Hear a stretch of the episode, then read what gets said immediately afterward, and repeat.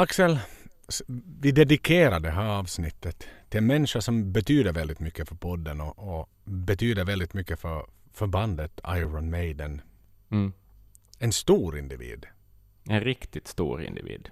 Mm. kommer att uträtta stordåd i sitt liv. Så är vi ett det. ord för det. För någon som har den kapacitet att ta in den mängd in relevant information så finns det en viss plats i hjärtat hos väldigt många människor. Bland Mm. annat hos oss två. Definitivt. Och, och det, Han är skräcken man inte vill möta vid ett pubquiz om Iron Maiden. För att hans kunskap är så djup, så djup. Och han rycker upp den så fort, så fort. Hans antagonister skakar i knäna. Potentiella Metallica-fans bara blåser bort som en lövblåsare. Det här är stordåd. Det här är Mm. eventuellt statsministermaterial. Åtminstone kultur Det är det. Åtminstone kultur. I Maiden-nationen. En normal, tråkig nation. Mm. Jag skulle säga att vi eventuellt har Definitivt. covid 666 härskare. Vi talar ju, Mm. vem talar vi naturligtvis om? Vi talar givetvis om Instagram-handeln Metal Wilmer. Tack Metal Wilmer för att du finns. Och tack för att du är så duktig på dina saker. Det är ju du som är den utvalde. Så ska det vara skrivet. Så ska det vara gjort.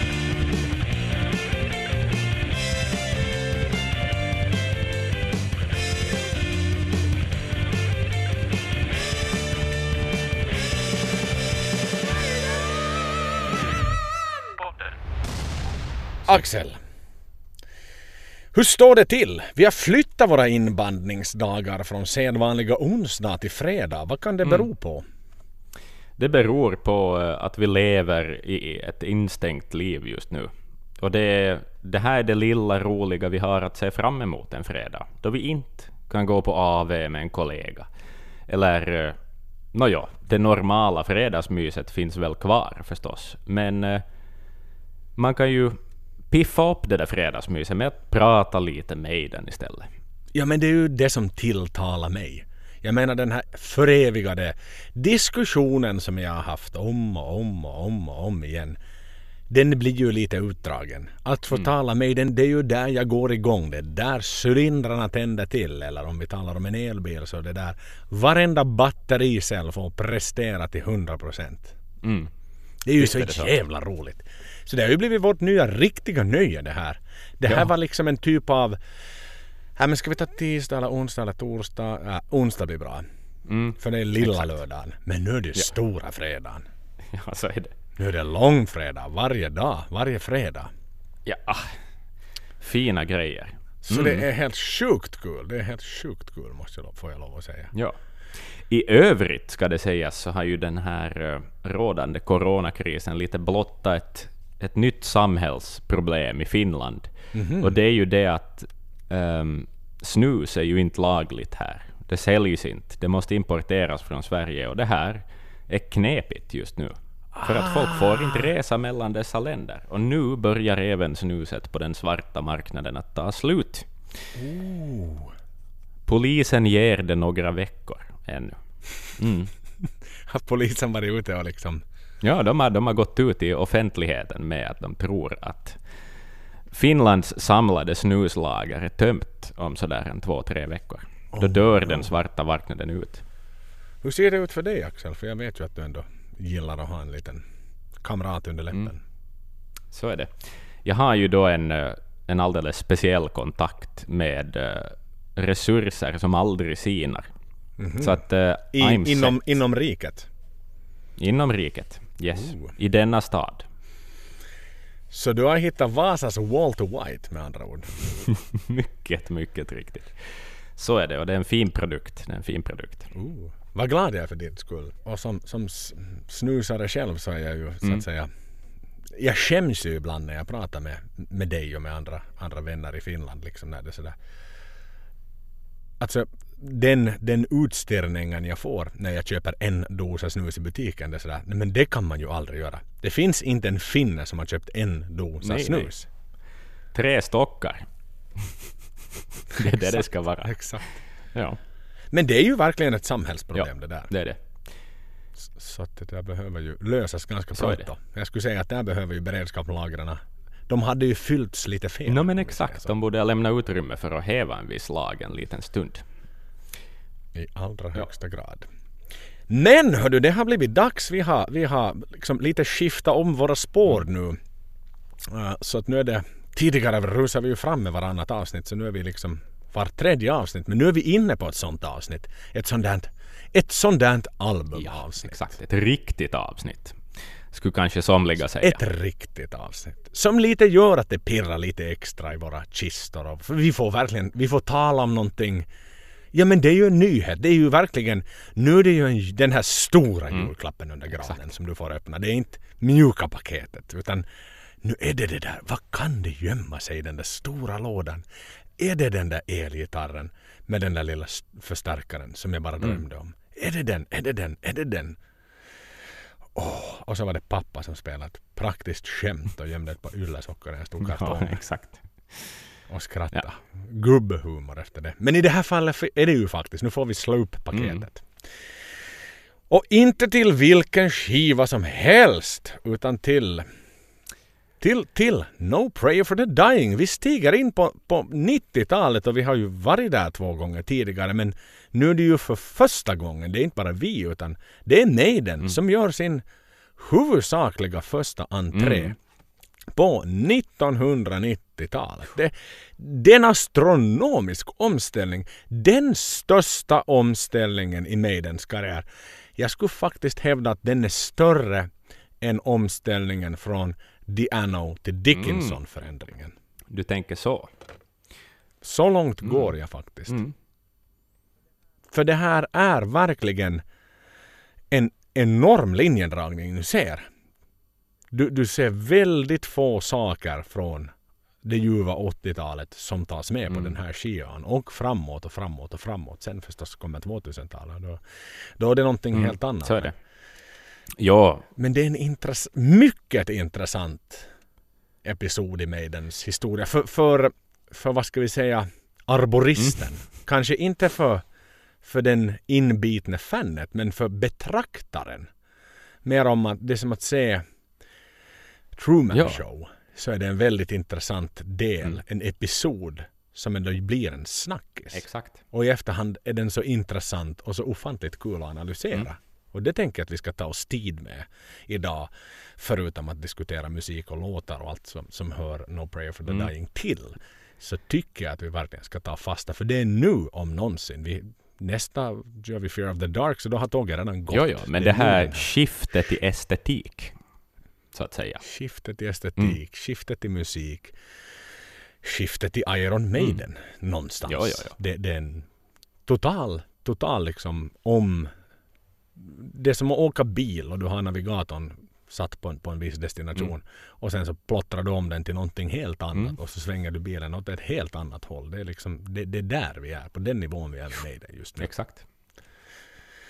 Men, men är som sagt spännande för betraktaren. Oerhört spännande för betraktaren. Det får jag lov att säga.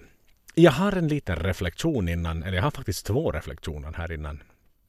Innan vi börjar avsnittet och innan vi djupdyker ner i 1990-talets första Maiden-skiva. Um, du då med, med covid 666-tiden och så här då. Sannolikheten då som sagt stiger och stiger ju för att ingenting är ju liksom någonstans eh, cancellerat ännu eller framflyttat.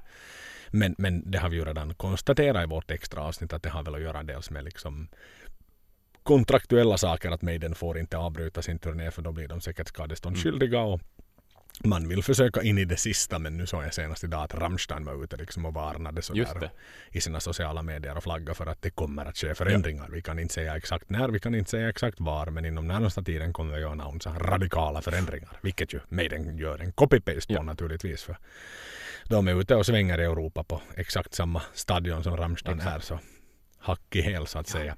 Men, men i alla fall, någonting som i det här helvetet på att vi då sannolikt inte få vara på, på Ullevi och göra vår livepodd där som vi hade planerat då in, in, innan konserten. Så tänk de här äh, biljetthajarna Mm. som har maxat till sig första Ja, du vet. Golden Circle-passerna och bara väntar på att få dubbla upp och slänger ut dem på Blocket redan i december. Fy fan vad det är skönt att de sitter på sina jävla biljetter och har gjort sina investeringar på, på vet du, maxantal, säkert med x antal konton. Ja, ja, ja. Kanske tagit något snabblån för att ha råd med dem också. Ja, alltså vet du det är så skönt med att ni, era jävlar, sitter där och tror att ni trodde Mm. i november var det väl, oktober, november, när biljetterna släpptes att ah, här tjänar jag en massa Mm. Men fuck you, fuck you för att ni inte säljer face, face value.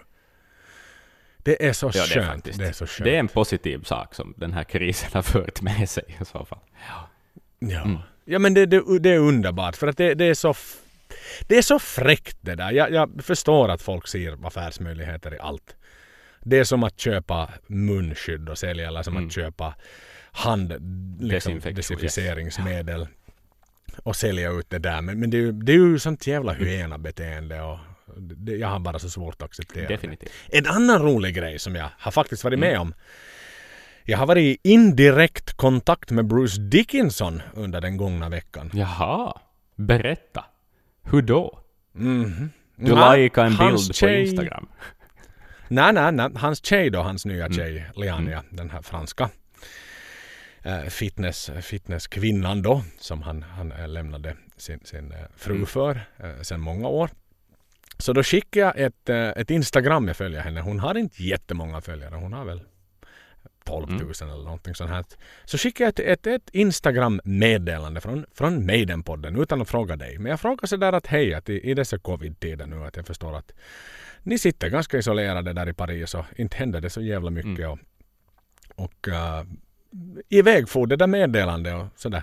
Gick en dag, gick en dag till. Jag glömde bort det Mm. liksom. Att, men vad fan skulle hon svara? Sen fick jag att oh dear Joel. Mm. How now is nice that you are reaching out to, to us. Skrev Mm. hon.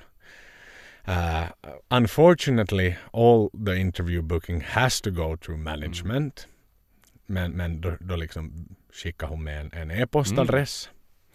Med och så liksom att I, I really hope you guys take care during this Vad crisis. fint. Och, och så svarade jag naturligtvis väldigt artigt att liksom sköt om er och sköt om Bruce Mm. också under den här tiden. Och vi hoppas verkligen att vi får se honom snart igen. Så att så här, jag kan väl ändå i, i den perfekta världen har hon väl ändå varit sådär. För hon har inte varit så länge tillsammans med Bruce. Så hon kanske har varit så här, Bruce, I got some, some dudes from Scandinavia asking you run a fan podcast about Maiden? Och sen, yeah, yeah, yeah. Uh, well, I, bummer. I'd really like to do it. But they have to go to Mm. Rod, otherwise Mm. Rod's gonna be so pissed at me for doing something. And then it's gonna end up in all the papers if I say something stupid or something Mm. like that. It's gonna be blown up in classic rock or Mm. whatever. Exakt. Och, och, men det är så fint. Ja. För att jag vill nog välja att tro att vi någonstans också har skickat våra varmaste hälsningar till Bruce i Paris. Så det känns som att vi verkligen är ett steg närmare Bruce. När vi har varit i direkt kontakt med hans tjej. Med Maiden-podden. Och vi har fått ett svar. Och vi skickade ett svar åt henne. Och hon hade läst det. För det står alltid på Mm. Instagram om det är visat eller inte. Så är det. Så att det gör mig så Definitivt. glad. Så Maiden-podden har nog stigit lite. Jo, jo, jo. Jag menar om inte annat, hon, hon har ju kanske kontakt. frågat Bruce sådär att ja, jag fick någon sån här intervjuförfrågan här. Mm. Och så har han svarat, äh, men säg att det måste gå via management. Så i alla fall liksom Exakt, någonstans i hans hjärna, som det ändå ryms mycket i, han är en smart typ, eh, så kanske Maiden-podden är där och glittrar. Och han har ju inte så mycket att göra med tanke på att han är i riskgruppen Mm. med hans cancer. Flygerna har ju minskat med, jag tror det är 73 procent. Shit. Så han, han är ju inte ute och flyger kommersiellt Nej. nu heller. För det är liksom inte sådär som att han som, vet, han är ju inte fast anställd Nej. pilot någonstans. Så han blir ju inte prioriterad vid en reguljär flygning naturligtvis. Så att jag tror nog att han hänger och dinglar med Mm. fötterna ganska ordentligt. Och ganska mycket just nu. Så är det nog. Så det är klart att om hon är osäker, hon är ny i hans sällskap, hon vet inte riktigt hur det ska, så det är klart hon frågar. Och det, han, han är nyförälskad i henne, det ska vi inte heller Nej, nej, glömma. nej. Så han vill ju svara henne. Så jag tror ju nog att vår topic har varit on the table mellan Lian och, och, och Bruce. Det tror jag faktiskt. Men, eh, det, det, det gör mig så glad. Men mejlade du management någon gång, eller gav du upp där? Nej, jag har tänkt göra det. Men tanken var att jag hade tänkt mejla honom. Det var, grejen var att jag hade så här lite i min värld tänkt att tänk om han skulle vara med och diskutera just 90-talet med Mm. oss. Det var Jo. någonstans min dröm att liksom, okej vad var det? Var alla med, var, var alla överens? Mm. Nu kommer vi lite in på temat men var alla överens i bandet om att okej, nu lämnar vi spandex, nu går vi över till jeans och ledarrockar, nu byter vi ut det mot det och det mot det och det mot det Mm. och det mot det och så spelar vi musiken på det här sättet istället. Att var det liksom, Mm. var alla 100% överens eller var det Steves idé som han drev Mm. igenom? Eller var alla sådär, ja, ja, det är nog dags att vi lämnar det där bakom Ja. oss. Var alla liksom nicka och sa att jo, men vi gjorde en skiva för mycket. Seven Sun blev nog liksom ett, ett steg för Mm. mycket. Det är definitivt dags för mig den att byta, byta skepnad och byta till vinter, vinterskrud Ja. nu. Jag vet inte liksom. För det var ju det, det, det, de frågorna jag hade velat fråga Jo, jo, jo. Så är det. För han har ju varit ute och huggit i efterhand Bruce och tyckt att den är skitproducerad Mm. och dåligt mixad och sådär. Ja. Att det, det är verkligen ingen större stolthet i Maidens historia den här skivan. Nej. Nej. Och det ska ju också tilläggas att, att äh, den här skivan är ju, jag skulle säga bland många, till och med mer bespottad än Ja. X-Factor. Mm. Det kan nog vara, ja. Det kan nog vara. Så att således så, så, så är det här ju inte liksom, skulle man investera i, i album så är det här ju nog en, en, en sån här som, som inte har, den ändrar inte sin aktiekurs hemskt Nej. mycket sådär. Och den fick ju, eh, fick ju även eh, ganska svala recensioner då det begav sig. Ehm, Så var det ju, så var det ju. så, ja. Ja, men det, eh, den, som, som vi konstaterar, det är en jätteintressant epok i Maidens tid. Och är det en typ av rättelse, liksom tidens tand? Mm. Klockan klämtade. Precis. Man slutet på 80-talet som vi konstaterar med Seventh Son och Seventh Son, den sålde dåligt i USA Mm, redan då. mm. Var det verkligen den här väckarklockan att nu flåsar glammen, nu flåsar trashen oss i nacken. Vi behöver få mer cred. Mm. Och vi är redan för sent ute att få mer cred. Nu måste vi göra radikala förändringar. Så är det. Ja, det kan nog vara lite det där att... Ja, det är vår tid Mm. förbi nu. Eller, Ja. eller om vi gör något drastiskt kan vi dra ut på det en liten stund till. Men säg att vi leker med tanken eftersom det är ju inte precis någon hemlighet och det är ju ingenting vi behöver sådär vet du spoil the surprise. 90-talet är Maidens Ja. svagaste period. Såklart. Det är av, och då, då räknar vi in hela 2000, hela 2010-talet. Och nu är vi inne på 2020-talet. Det är ju det är en, det är en tung, tung, tung, tung tid i Maidens historia. Men, men ponera som så här att Maiden, om de då tänkte att är vår tid slut i och med spandex och gladmetall Mm. och progressiva delarna. Säg att man ändå envist hade fortsatt Mm. med det. Så, så, så att No Prayer of the Dying hade aldrig kommit till utan det hade blivit ett, ett nytt Rime of the Ancient Mariner spektakel. Liksom med stora sp- eldsprutanden Edin och, och liksom extravaganta shower och man hade liksom vet du envist kört det på, in på Mm. 90-talet också. Hade då Maiden existerat Mm. idag och, och eller behövdes det den här dippen för att Maiden skulle stiga upp som ett jävla flygplan eller som en luftballong Ja, som de ändå har gjort Liksom på medeltiden 2000-talet. Och kanske ändå nu. behövdes för att hitta till medicinvetenskapen och allt möjligt fint som vi har idag. Liksom. Ja, Mm. det där är hemskt intressant. Och jag, jag Ja, tror det ju så- nog lite faktiskt. Alltså där tror jag mera på verkligheten. Jag tror att de, även om de tog en smäll, så tror jag ändå att i det långa loppet så gjorde de helt rätt val. Det är svårt För att att vet säga du, om. det finns svårt band som har fortsatt. Med sin grej, även om den har fallit ur, ur liksom mode.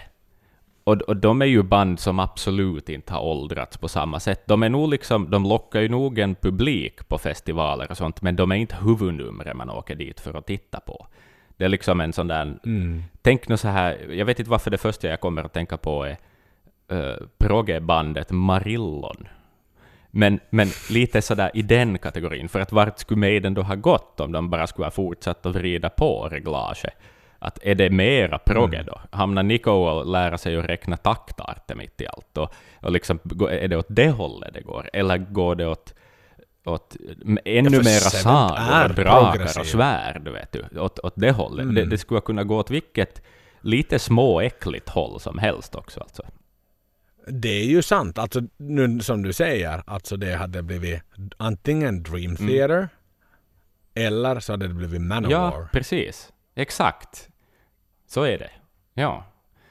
Mm. Nej, jag tror de gjorde helt Vilket rätt också i att tona ner grejen. Mm. Alltså. Faktiskt. Men en annan intressant kommentar som jag, som jag läste eller lyssnade på i någon dokumentär var ju att Dave då sa ju att eh, Dave sa ju att...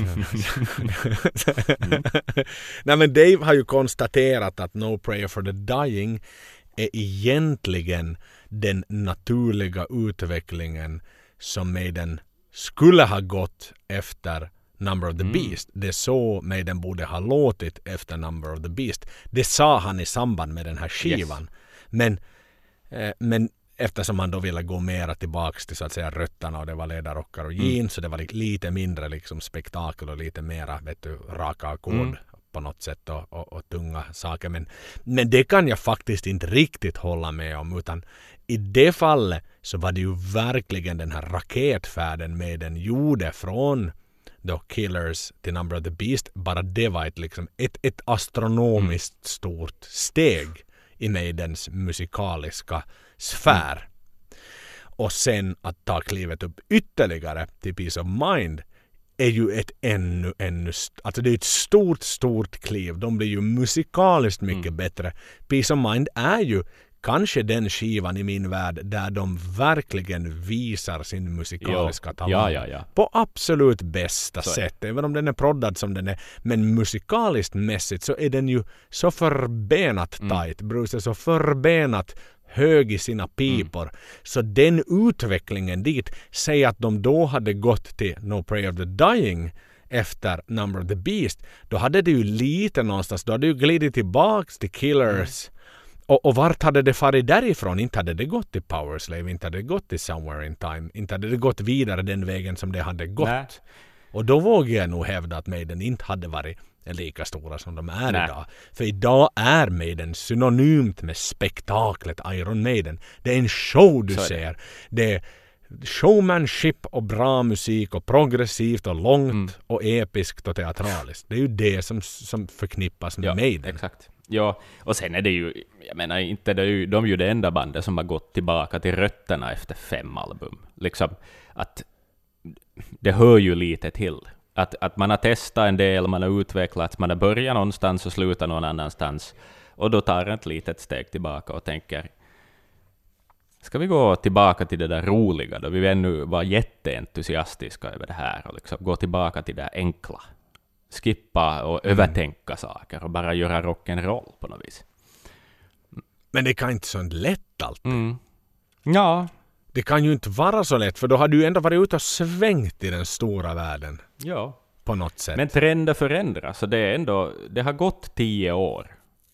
Tio år är mycket i musikalisk utveckling och i vad folk vill ha. Och folk kanske tröttnar på det gamla och vill ha snabbare, mer teknisk metal i form av thrash och, och sånt. Att eh, folk vurmar för det. Men det här får mig ändå att tänka på Alltså ville fansen det här? Eftersom Steve alltid har varit så klar med först gör vi det för oss, sen gör vi det för fansen and way, way, way down the line som vi har varit inne på så många gånger tidigare. Trodde de att fansen ville ha det eller vek de sig för den allmänna opinionen? Ah, jag tror de vek sig för den allmänna opinionen. Det tror Ja. jag också. För inte var det ju som att fansen högst antagligen skrev brev till fanklubben och sa att Come on guys, please stop with this big Eddie bullshit Mm. progressive stuff that and, and the fucking Quit, quit with everything wearing." I loved about you. Ja, please, exakt, you know, precis. go back. Please fire Bruce and hire Paul Diano and do that shit all over again. Inte var det ju så. De Nej, vek ju sig för den allmänna opinionen. Det är ju bara ett rent och skärt fuck. ja, alltså det är ju Fansen hade ju jättegärna ridit Ja. vidare på draken. Så är det. Och det, är ju, det känns som ett ekonomiskt beslut. Alltså här är det inte på något vis... Det här kan jag få lite skit för. Men det är inte liksom det konstnärliga bandet Iron Maiden som ändrar riktning här, utan här är det nog företaget Iron Maiden som vill rädda en negativ utveckling. Vet du? Det tror Att jag det, det absolut. finns en viss kapitalism invävd i den tanken på något sätt. Och det där, underst- det där håller jag till 100% Mm. med dig om. Det är faktiskt inte den musikaliska utvecklingen utan så enkelt är det och vi kommer Ja. in ju på det där för, för om vi går in liksom, jag menar både Bruce, Adrian, så de har ju gjort soloskivor Mm. mellan Seventh Son och, och, och den här skivan helt enkelt. Och, och det har vi ju varit inne på. Där behöver vi tror jag rätta oss lite i historien. Mm. Ja. För Adrian gjorde de facto sin soloskiva med ASAP, Adrian Smith and Project. Som han då tog, i, i och med att vi pratade om med Bruce eh, soloskivor. Så, pratade, så ifrågasatte vi varför Adrian inte liksom tog den här eh, klausulen Precis. i kontraktet att välja soloskiva. Men det gjorde han de Ja. facto. Så där behöver vi rätta oss själva från tidigare avsnitt. Men i alla fall då. Så det var ju så att säga då som, som Adrian gick åt sitt håll. Mm. Som ju var en vidare utveckling på, på, på Somewhere in Time. Det blev jätte-Amerikavänligt. Det var arena rock. Det var nästan liksom eh, Brian Adams-aktigt sådär. Rikt, nej, riktigt allsångstrallvänlig poprock-variant som han gick åt. Medan då Bruce gick till sitt håll och den är ju också ganska plastig och, och, och Tattooed Millionaire-skivan som vi ju konstaterade under det avsnittet. Men, men han, han såg den som en soloskiva. Varken mer eller mindre. Då var han liksom, han var glad att gå tillbaks till mig. Den. Det här var liksom, ja, men vi testar på det, helt kul att göra. Jag utnyttjar den här klausulen i kontraktet. Men jag vill ju tillbaks till mig. Den. Det är ju min arbetsplats. Precis. Det är ju där jag hör hemma. Det var, det var kul och det var lite spännande på Som en sidan jurist av. som gör ett pro bono-jobb. Ja men ex- så, exakt så Ja. var det ju för honom. Och, och för att då sammanknyta till, till Adrian då som ju var så att säga, han gick ju sin separata väg. Han är ju inte med på den här skivan givetvis. Så att, så att där så, så var de ju inte överens om den musikaliska förändringen. Och det är väl där jag vill ko- liksom ännu underströka ditt påstående då om att man gjorde det, att det var Maiden-företaget som valde beslutet. För då hade man ju inte hela bandet med i ryggen. Adrian ville gärna fortsätta åt det hållet som man då gjorde. Och således så, så var det nog liksom kapitalismen som segrade, kanske inte bandets vilja och att man ska gå den konstnärliga riktningen. Nej. Nej. Det är intressant. Uh, vi har faktiskt en gemensam vän och jag har en gammal studiekompis som jag tror skrev sin eh, masteravhandling om hur musiken förändras då pengar kommer in i bilden. Och det här är ju, skulle ju i så fall vara ett ganska intressant exempel på det. Uh, Men och ja, vi spekulerar ju också, vi vet ju inte det här, men det känns, det känns sant.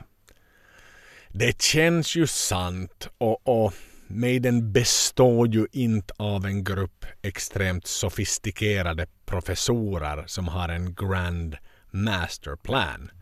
Utan det är ett gäng outbildade människor.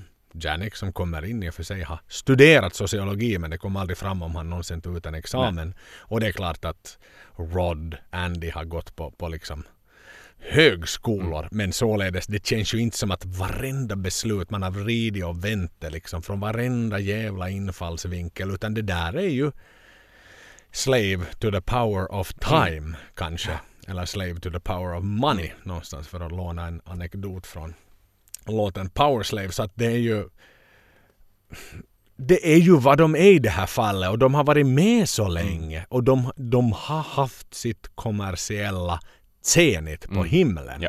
under det ljuva 80-talet. Anledningen att man då åkte tillbaks, som vi pratade om i quizen, att man åkte tillbaks hela, hela vägen till USA igen under World Slavery Tour. Så att eh, äh, fan ändå, det är klart att det här, här ska man hålla ihop skutan. Den börjar läcka vatten är ordentligt. Och nu, har, nu, är- nu börjar goda råd vara ganska dyra. Det, är, det, är ju, det är ju på den nivån Maiden finner sig just nu. För igen, jag pratade om det tidigare, men Seventh Son sålde fuck all i USA och USA är den marknad där de tjänar pengar. Både genom att turnera och genom att sälja skivor. Europa i all sin ära, Asien i all sin ära, Australien i all sin ära. Men det är ju USA om vi gör vårt avsnitt, om vi någon tittar på finanserna som vi har någon ambition någon gång om att göra, så det är ju klart att där kommer det att synas att det är ju i USA stålarna rullar in för mig. Helt klart, helt klart. Så är det. Så är det. Mm. Men vad är det för förändringar vi talar om nu då? Borde vi gå in på det? Mer i detalj? Ja men absolut. Mm. Absolut. Du talar om medlemsförändringar eller musikaliska Nå, vi förändringar? kan börja med medlemsförändringar. Ja men som sagt, Adrian var ju tveksam, tveksam ganska länge. Han hade kommit tillbaks från Adrian Smith and Project, gjort sin första skiva där och, och, och den hade väl nästan följt ett mönster efter Seventh Son och efter eh, Somewhere in Time någonstans. Att det var liksom en rak pil uppåt, ett typ av diagram då. Och så kommer liksom det här då med att nu ska vi, nu ska vi göra musik på det här sättet. Och då, då eh, bokar man ju in sin rehearsal time och i det här fallet tror jag man hade ganska lång tid, till och med tre månader för, för, för rehearsal. Man hade liksom tillåtit sig själv att ha en ganska lång paus efter Seventh Sun faktiskt.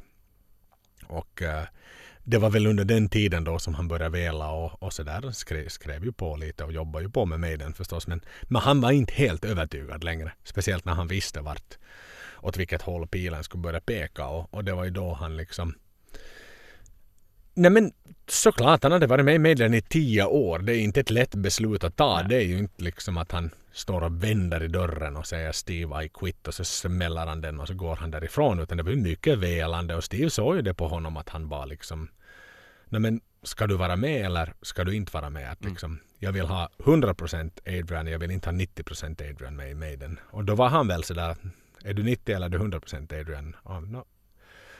Ja, hör du.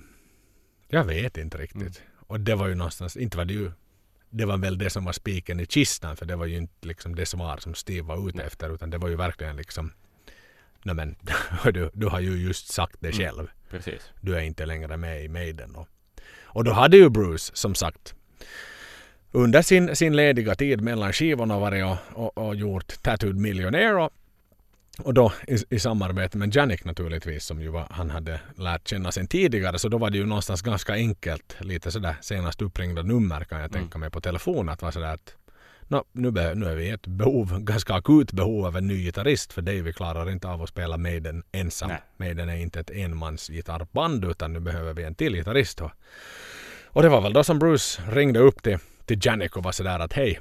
Uh, skulle du kunna spela, skulle du kunna öva in lite Maiden-låtar?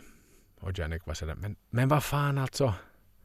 Nu har vi ju turnerat med lite. Vi var ju på en kort turné till USA med, med, med Tattooed Millionaire. Du lo, vi skulle inte spela Maiden. Du sa att vi skulle hålla Maiden utanför din solokarriär.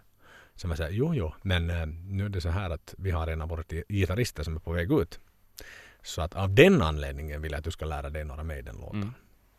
Och då var han sådär att mm, okej, okej. Så han fick sin lista över Maiden-låtar att öva på. Det var väl, jag tror det var Trooper, Prisoner och eh, kanske någon av de äldre också då som han övade på. Så var det den klassiska rehearsals där med honom och sen var det Steve och gänget.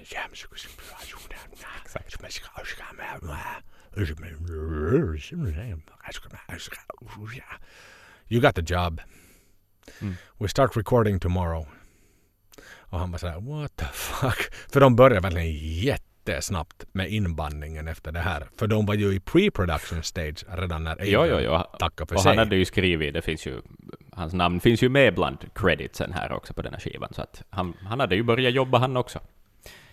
Exakt, och för att citera Peter Harrison i Jönssonligan för guldfeber. Vi har en tidsplan. Precis. för det var det de hade Mm. just då. Var bandade de in skivan då Axel? De bandade in det hemma hos Steve. I, ett, eh, I en Mm. lada var det väl mer eller mindre. Ja, egentligen i en eh, slags mobilstudio. I Rolling Stones mobil. Så var det ju. En sån man kan eh, ta vart som helst. Man hyr hem en mobilstudio och så bandar man in där. Och eh, en lustig anekdot. Deep Purples Smoke on the Water. We all Ah. came down from Mothrax. Just det, är det den studion? Ja. Ser du? In a mobile. Exakt. We didn't have much Då de time. egentligen skulle ha bandat på någon fin studio, men då var Frank Zappa där. Exakt. Så det var den studion de sjunger om i Smoke on the Water. Rolling Stones studion. Men det är ju ändå lite kul. Bara en det är ju nog... Det är ju en, en tung pjäs i rockhistorien ändå. Det är det. Det är ju jättemånga band som har, varit, som har lånat den då naturligtvis. Det är Rolling Stones egen studio men förutom dem så är det ju The Who har varit där. Mm. Dire Straits, Purple som sagt, Lou Reed. Bob Marley, Nazareth, Fleetwood Mac, Ah, Bad Company, Status Quo, Led Zeppelin, Wishbone and Nash. Mm. Så det är ju liksom, det är ju en episk mobilstudio helt så är det. Så enkelt, som- tanken är ju nog cool ändå. Sådär. 1968 var det ju Jagger som då liksom plockade in den på sina premises för att han behövde ha någon typ av ny miljö att banda musik på hemma hos sig Mm. som han hade då på sin, sina egor i någonstans i Star Grooves. Så att eh, Mm. den har ju sin plats. Nu står den på något museum någonstans i Kanada i dagsläget. Och det är ju verkligen liksom det- Led Zeppelins, både trean och fyran Ja. är ju inbandade Ja, där. ja, ja, men de tog ju med den till det där stenhuset för att få det där... Det där delayet. When the levy blade Ja, breaks. exakt. Det hade de ju spelat in då i någon eh, gammal stenbyggnad då, och använt ekot då. Men säkert med de Mm. mickarna då. Mick Jaggers mickar. Exakt ja. Nej men det var ju så här med, med, med Frank Zappa för den, den tog ju eld när den stod nära något kasino. Just det. I Och det Montreal. var så de liksom, i Montreal. Mm. Det var så den kom där. To make records with a mobile. Mm. Så det är ju en kultförklarad lastbil egentligen. Tänk om vi hade fått banda ett Maiden-podden avsnitt Åh, vad coolt det skulle vara. i den studion. Den är, står i Kanada. Nå, kanske något på en, en resa till. Kanada någon gång i framtiden. Då. Ja, jo, men som, som vi konstaterar här att möjligheterna öppnas ju upp på nytt i och med covid-19. Nu, nu skiter sig allt som har med Europa att göra under hela sommaren. Blir det då så att står man och håller ut med Legacy of the Beast till nästa år eller konstaterar jag menar albumet är i kannan. Det vet vi. Det är inspelat och klart. Det spelades in förra sommaren. Innan de åkte till USA. Innan vi såg dem i USA så spelade de in skivan. Sen satt Kevin och mixade den och hade sig. Och så är den, den är ju klar. Skivan är klar. Det är ju gäller bara att hacka in på rätt hårdskiva. ju... Exakt. Jo, så det. Och Bruce det ju till och med då på i Las Vegas om nya skivan. Exakt, exakt. Liksom att vi, vi är ute och gör, vi, Mm. ni får inte höra något nytt. Nu spelar vi bara gammalt. Men snart får ni höra något nytt. Det var ju det han sa. Mm. Så den är ju klar. Tänk om vi bara kan hacka in rätt hårdskivor. Så får vi ut det där jävla innehållet. Och så är Maiden på Mm. den först ut. Så nästa albumavsnitt egentligen blir den nya skivan. Tänk vad coolt det hade varit. Innan Men vi skulle nog bli visste att den fanns. jättehatade också. Oj, vad vi skulle vara hatade i alla trådar och forum. Mm. Men samtidigt älskade. Hur mycket Ja. pengar skulle inte Maiden på den tjäna på Patreon om vi hade satt ut den på vår Patreon-sajt, hela skivan? Vad säger du om det? Och hur mycket hade vi inte förlorat de pengarna i en massiv rättstvist lite senare? Exakt! För det har vi ju varit inne på också tidigare. Vad som händer när man stjäl Ja. Maidens material. Vi minns ju bara hur det gick med Thunderstick. Med hans lilla plagiering av The Ides of March. Det gick ju inte sådär. nej, nej, jag tror att det är, en, det är en lite för stor risk. Hade vi varit bottar hade vi gjort det. Men eh, nu är det ändå Axel Johan Brink som har någon typ av väldigt skral och liten ekonomi att förvalta. Men den hade blivit väldigt, väldigt, väldigt mycket mindre. Jag tror att mor och far hade varit tvungna att sälja både bil och sommarstuga. För att liksom ja, täcka rättegångskostnaderna. Men vi hade blivit lite kända samtidigt. För det Mm. hade säkert funnits några paparazzi-fotografer där sant. utanför någon tingsrätt i London när vi hade suttit Helt där. sant. Case number 14, Iron Maiden versus Maiden Podden. vi hade ju inte haft råd till en jurist. Vi hade plockat in Saul Goodman. Ladies and gentlemen of jury. exakt. These boys are innocent. They're fans. These boys didn't do anything wrong. ja, exakt. Åh herregud. Ja, det är fint. Det är fint. Nej, Ja, ja. skämt åsido, nu- glider vi ifrån ämnet lite igen. Men det är ju lite så. Men, men sådär, sådär, nu har vi diskuterat lite Adrian sluta, Bruce solo, Janik kommer in. Men vad är det för dig den stora förändringen till No Prayer for the Dying från Seventh Son och från det glada 80-talet som man väl ändå får konstatera att det var? Mm. Nå, för mig är det ju nog det, det mest uppseendeväckande är ju nog det estetiska. Alltså, och då menar jag både ljudbilden och, och jag menar vilka kläder de har på sig och de val som gjordes senare i, i samband med turné också för den delen och, och just skippa en, en, en, del, en stor del av det här spektaklet som är med i den och skala ner det med förstärkare på scen och grejer. Att, att eh, det är ju nog den största. Det, det, är, ju- det är en så tydlig gräns mellan Seventh Son och No Prayer. Ja, det är verkligen en markering. Mm. Det håller jag med om. Jag menar, Maiden har aldrig haft en Marshall backline. Det har de aldrig någonsin haft. För de hade inte råd med det på Paul-tiden. Och de hade aldrig Mm. den. Det var det de stora backdropparna. Och det har de inte nu heller. Du skulle aldrig se en Nej. låt när de rullar in det. Och Eddie också. När man ser på, Mm. på livekonsert är det ju tillbaks till vad han var på Number of the Beast. Det vill säga mannen på styltor med den gamla Alltså original Just det. Eddie-masken. Det vill säga när, på första skivan. Så bara en sån, Mm. det är liksom inte här extravaganta stora Syborg-Eddie och, och liksom stora Nej. grejer som blåses upp bakom scenen. Och det var väl ännu för att Mm. liksom vi var inne på, på Daves förklaring då om att det var fortsättningen på Number of the Beast. Men här var det ju också det där som han använde som en förklaring var att att han ansåg att, eh, att det kan vara lite för distraherande ibland.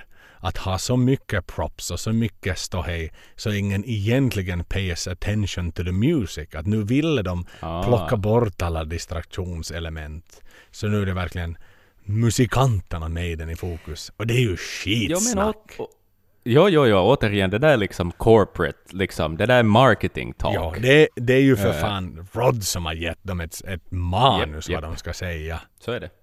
Ja. ja.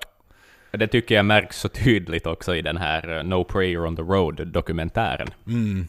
Att eh, just att det är så skriptat. Ja. Japansk, en japansk intervjuare och så tar de vid och svarar på engelska som att det skulle vara världens mest naturliga sak. att bara... Ja, ja, jag förstod varenda ord av vad du sa. Den är just. underbar. Och så, så här casually, att det är, som, det är så skriptat så det är ja, otroligt. Jo, och det är så politiskt korrekta svar överallt. Ja. Det är liksom inga känslor som tar vid, utan det är verkligen... Nej men det är som, vi gör vårt jobb. That's it. Nu är det slut på det roliga 80-talet. Nu, nu, nu är det tillbaks i... Jaha, nu ska vi tillbaks där vi började. Det var ju inte så jävla roligt för vi har kommit så jävla långt på vägen. Nej. Så det var ju verkligen det det handlar Ja, om. exakt. Men high spirits, high spirits. Men det ska ändå sägas att de har nu ändå valde att göra den här minimalistiska förändringen och, och ändå hamnar och plocka in en ny musiker i bandet också, så de gjorde ju fan rätt val där alltså. För att Janik är ju den i bandet vid den här eran som klär absolut bäst i läderjacka, t-skjorta och jeans. Han ser coolast ut av alla. det gör han nu. definitivt. Det gör han. De andra lite så här småtrötta den typen av klädsel och kanske inte riktigt har köpt in på det. Nej, nej. Exakt. Men han är, han är liksom bara en rock. Han är en rejäl Janik rocker. är en Och han är ju en bra injektion, vitamininjektion. Han springer och lallar och spelar snabba liksom, ljud. Lite liksom, han är Englands Tom Morello nästan liksom med Ja, exakt. Typen av Precis. Han gillade det lite sån där kontrollerat slarv. Mm. Gillar han. det, det är hans Mm. stuk på, på gitarr. Och, Så är det ja. Nej men sådär innan vi dyker ner i, i, i saker och ting. Innan låt för låt som vi ändå har som för vana att göra i den här podden när vi pratar om musik. Mm. Så tänker jag ju på listorna. De, de, de kära listorna som vi aldrig släpper. Nej, de ska vi ha. Skit gick det i USA, det har vi redan varit inne på. Det gjorde ju rent försäljningsmässigt också Seventh Son of a Seventh Son. Det här är Maidens sämst försäljande skiva sen Number of the Beast. Mm. Den sålde, även om Seventh, Seventh Son kom ändå upp i Platinum. Men den här kom bara upp i guld. Och Number of Beast Mm. kom också bara upp i guld. Och det var ju då det begav sig. Jag menar, de första gången de var i USA var på Killers. På Aladdin-teatern med, med, med Paul. Så då var de liksom warm-up act. Men nu, nu är de liksom tillbaks där nere. Men vad tror vi om eh, vad tror vi om själva albumet då, om vi bortser från, från USA där det inte gick hemskt bra sådär. Det finns, om vi, om vi säger så här. Finland i all ära men det fanns inte ett enda land där den gick upp på första plats den här skivan. Just det, inte ett enda. Inte ett enda. Eh, ja, ja. Så vad, vad, vad, vad vågar du tro att det är? debuterar- Vad, vad, vad, vilket land har högst position på charten? Jag, jag tänker bara vara stolt och säga Finland, jag vet inte. Du får vara ännu stoltare och säga UK. Aha, ser man på. Där, Just det. där fick den en tvåa som bäst. Gå, går vi in på den klassiska Nordenlistan, som vi ändå brukar göra, Mm. äh, så har vi ju våra kära vänner i Norge då. Som ändå kvalar in på en fjärde plats. Mm. Vilket är fantastiskt bra. Sen har vi ju Sverige-toppen förstås i, i det land jag befinner mig i och där, där fick den en sjätte plats. Inte heller dåligt. Nej, Absolut. det är ju bra med den är etablerade och stora acts. Och Finland då, kanske den största skammen sen riktigt, riktigt tidigt, sen Killers. Vi får faktiskt nöja oss med en tredje plats den här gången Axel. Ser man på. Det, Just så. det är trots allt bara näst bäst efter hemlandet England. Mm. Det är ju inte okej. Nej, det är inte Det okej. där är oacceptabelt av våra finska fans som på den tiden köpte Maiden. Mm. Men var det det att de där finska fansen hade gått över till tyngre stilar? Jag vet inte. Jag vet inte. Nej. Tuska fanns ju inte då. Nej, Tuska kom senare. Jag tror det är slutet av 90-talet kanske. Mm. Mm. Så att nu är det ju en besvikelse. Även om det är så där, det hamnar ju i smolken att vi var bäst av. Norden. Men det är ju ingen överraskning i sig. Men, eh, Nej. men ändå. Att vi bara köpte den. Så att den kom upp på en tredje plats. Mm.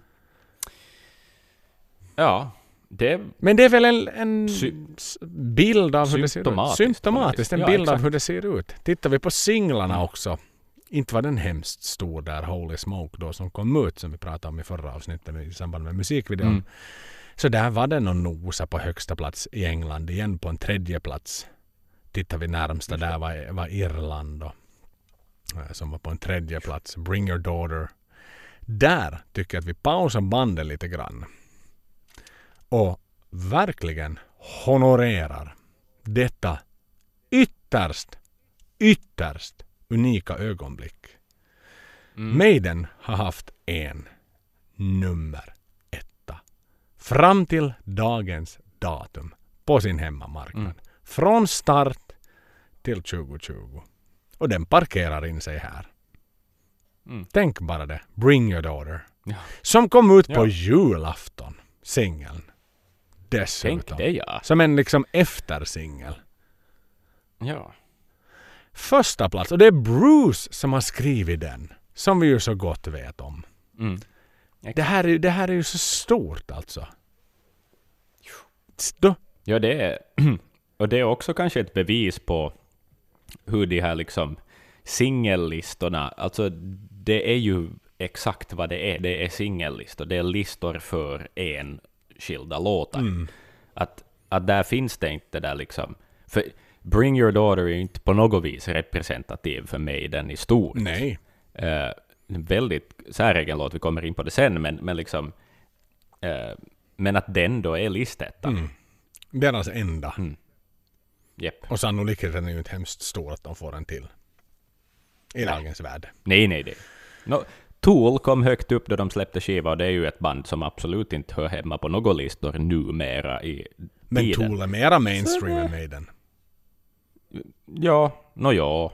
Nu är det mera progressivt också i och för sig, men... Men det är Mm. mera mainstream än Maiden. För de icke-hardcore liksom. För de är lite nyare, de är fräschare. Maiden är ju gamla fossiler och dinosaurier hos unga människor. Och de har ändå fortsatt att släppa skivor, Tool och Benta i 13 Mm. år. Eh, mm. Nej, det lär nog inte hända igen. Men det är fascinerande. Att de fick... Visst att är i det, det här på det. julafton när skivhelvete släpptes. Att den av alla jävla singlar de ändå har släppt. Och, och Steve Mm. då som var så här well we're not much of a single band. Men till och med han satt ju nog och pös där vid granen. Och konstaterade Mm. liksom att Nå nog satan smakade bra har han ju sagt. Att det är klart att vara the number bloody one. Det finns ingen ovanför Mm. dig. Det är klart att han njöt och pös och och var mös som en riktig farbror gjorde där. Ja. En etta är alltid en etta. Och på hemmamarknaden, Givetvis. då visar det ju verkligen We are still the giants. Och i det här fallet med tanke på diskussionerna vi har haft hittills i avsnittet också om Mm. hur saker och ting tedde sig. Så det är klart att det är ju en, en viss, ett visst statement för Steve att Mm. beslutet vi gjorde var rätt. Jeanserna var rätt val för oss nu. Mm. Marshall stackserna var rätt val. Ingenting annat var rätt. Nej. Artworken Axel. Tänk att vi ska diskutera lite kring. Den är ju lite peculiär. Det är ju vår gamle vän Derek som har gjort den. Men eh, vad har vi väl sådär att, att säga om, om, om bilden? Jag, jag kan nog så här i, i första hand säga att jag inte jag är inte sådär extremt fascinerad av den. Den är ju speciell, men där har de kanske plockat bort det mest intressanta med det, om de skulle ha kört på originalversionen, det vill säga. Eh, på original, vi har alltså Eddie som kommer upp ur en grav, eh, Eh, och på originalversionen så tar han strypgrepp om en gammal man som ser väldigt mycket ut som Rod Smallwood. Eh, men det tyckte kanske inte Rod Smallwood om särskilt mycket. då, utan då gjordes det om och mannen plockades bort. Så nu saknas det ju liksom ett, ett uh, objekt i bilden, känns det som. Det, det finns ingen handling i det, utan det är bara det är det som kommer upp ur marken. Och, och sådär. Snyggt ritat, ja, det är Derek Riggs och, och högkvalitativt på alla sätt och vis. Men eh, motivet i sig blir lite tråkigt. Men det blir ju väldigt mycket live after death egentligen. För där gör ju Eddie exakt, Exakt. samma Det sak. bara en annan Han vinkel upp ur en och grav. en annan grav. Exakt. Ja. Så att det är ju ett element verkligen som du säger som saknas. Mm. Här, då, skillnaden är ju att då håller han ett strupgrepp på, på Rod då, i det här fallet som kanske inte var så förtjust i att uh, Derek tog sig friheter att måla honom. Men, Nej. eh, men jag kan ändå tycka att det, det är nog det är nog det svagaste artworket som Derek någonsin har gjort för mig. Mm. Det är Ja. det by far. Det här är inte en t-skjorta jag skulle köpa i första hand. Nej. Den köper jag när den är nere på 80% rabatt i Maidens butik. Mm. Och, och är sådär, ja men den råkar finnas i rätt storlek. Och Mm. den kommer med vet du, på köpet när jag tar någonting annat. För jag vill inte Precis. betala postavgifterna för att ta hem den. Nej. Utan det är så, ja men vet du vad på riktigt, det är ju bara fyra euro till. Så får jag en, en, en No Pray for the Dying t-skjorta. Som jag kan ha Mm. när jag fifflar på här hemma Exakt. och, och pynjar på. Men, men äh, sådär, jag bär ju inte den då när den stora dagen kommer och vi får Nej. gå på konsert. Så då, då sätter jag inte på min No Prayer for the Dying t-skjorta. Nej, då sätter du istället på din... Vad var det för konstiga skjortor vi hade på på Ullevi förra gången då vi var där tillsammans? det, jag vet inte om jag vågar säga det. Det var Fortunes of War tröjor med tanke på vår, vad ska vi säga, vad vi tycker om Fortunes of fucking War. Vi ska som inte- jag tror att vi konstigt... Vi ska inte gå dit, men det hade vi. Vi kan komma in på varför en annan gång, men, men det nämndes här nu. Eh, Det nämndes här nu. Men nu tycker jag ändå att vi behöver Jag menar nu är det jävligt eh, two-faced snakes just nu. Vi har pissat över och som sagt konstaterat den heter Fortunes of fucking war. Mm. Men så här var det jag köpte. Jag hade en, en, en invit i mitt liv när jag köpte en massa saker genom en kinesisk postordersajt som heter Mm. Wish. Och jag köpte så in i helvetes mycket skit där. Alltså jag, jag var riktigt här, addict. Ja. ja. Jag köpte, alltså jag köpte några båtrattar som man skulle ha som prydnader och nå, alltså jag vet inte, fan, någon vet du, vattenkamera som man skulle ha under när man dök. Och någonting som är klistrat på min gummibåt. Du var till och med med på den där färden. Och när En vi skulle titta... GoPro, eh, En- värdelös GoPro. Värd, för det var så gröt, det var så VGA-kvalitet. Ja. Så när vi liksom satt in i datorn och tittade på både ljudupptagningen och videoupptagningen så var det så man såg ju inte ens att vi åkte båt. Utan det var liksom någon typ av, det såg ut som det här First Shooter med, med uh, Virtual-spelet då. Vad heter Precis, det? exakt. Det, det var så Hunter. förbenat. Ed Ja. Hunter. Det var så, så skräp.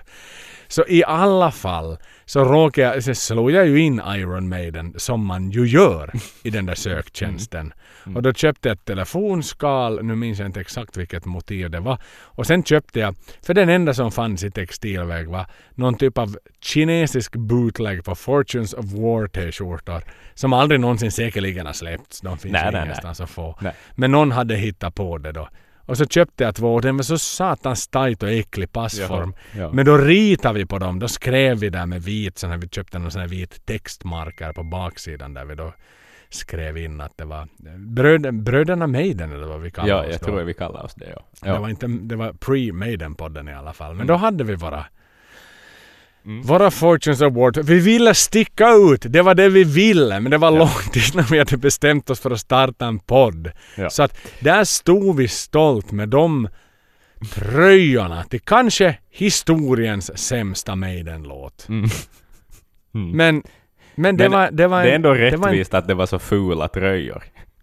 Jo, det var det ju verkligen. Och vi, vi var ju tamme satan de enda på Ullevi som hade Ja. fula kinesiska bootleg Fortunes of War. Så att till alla er som kallar oss hypocrites, ni får göra det. Men låten är ju...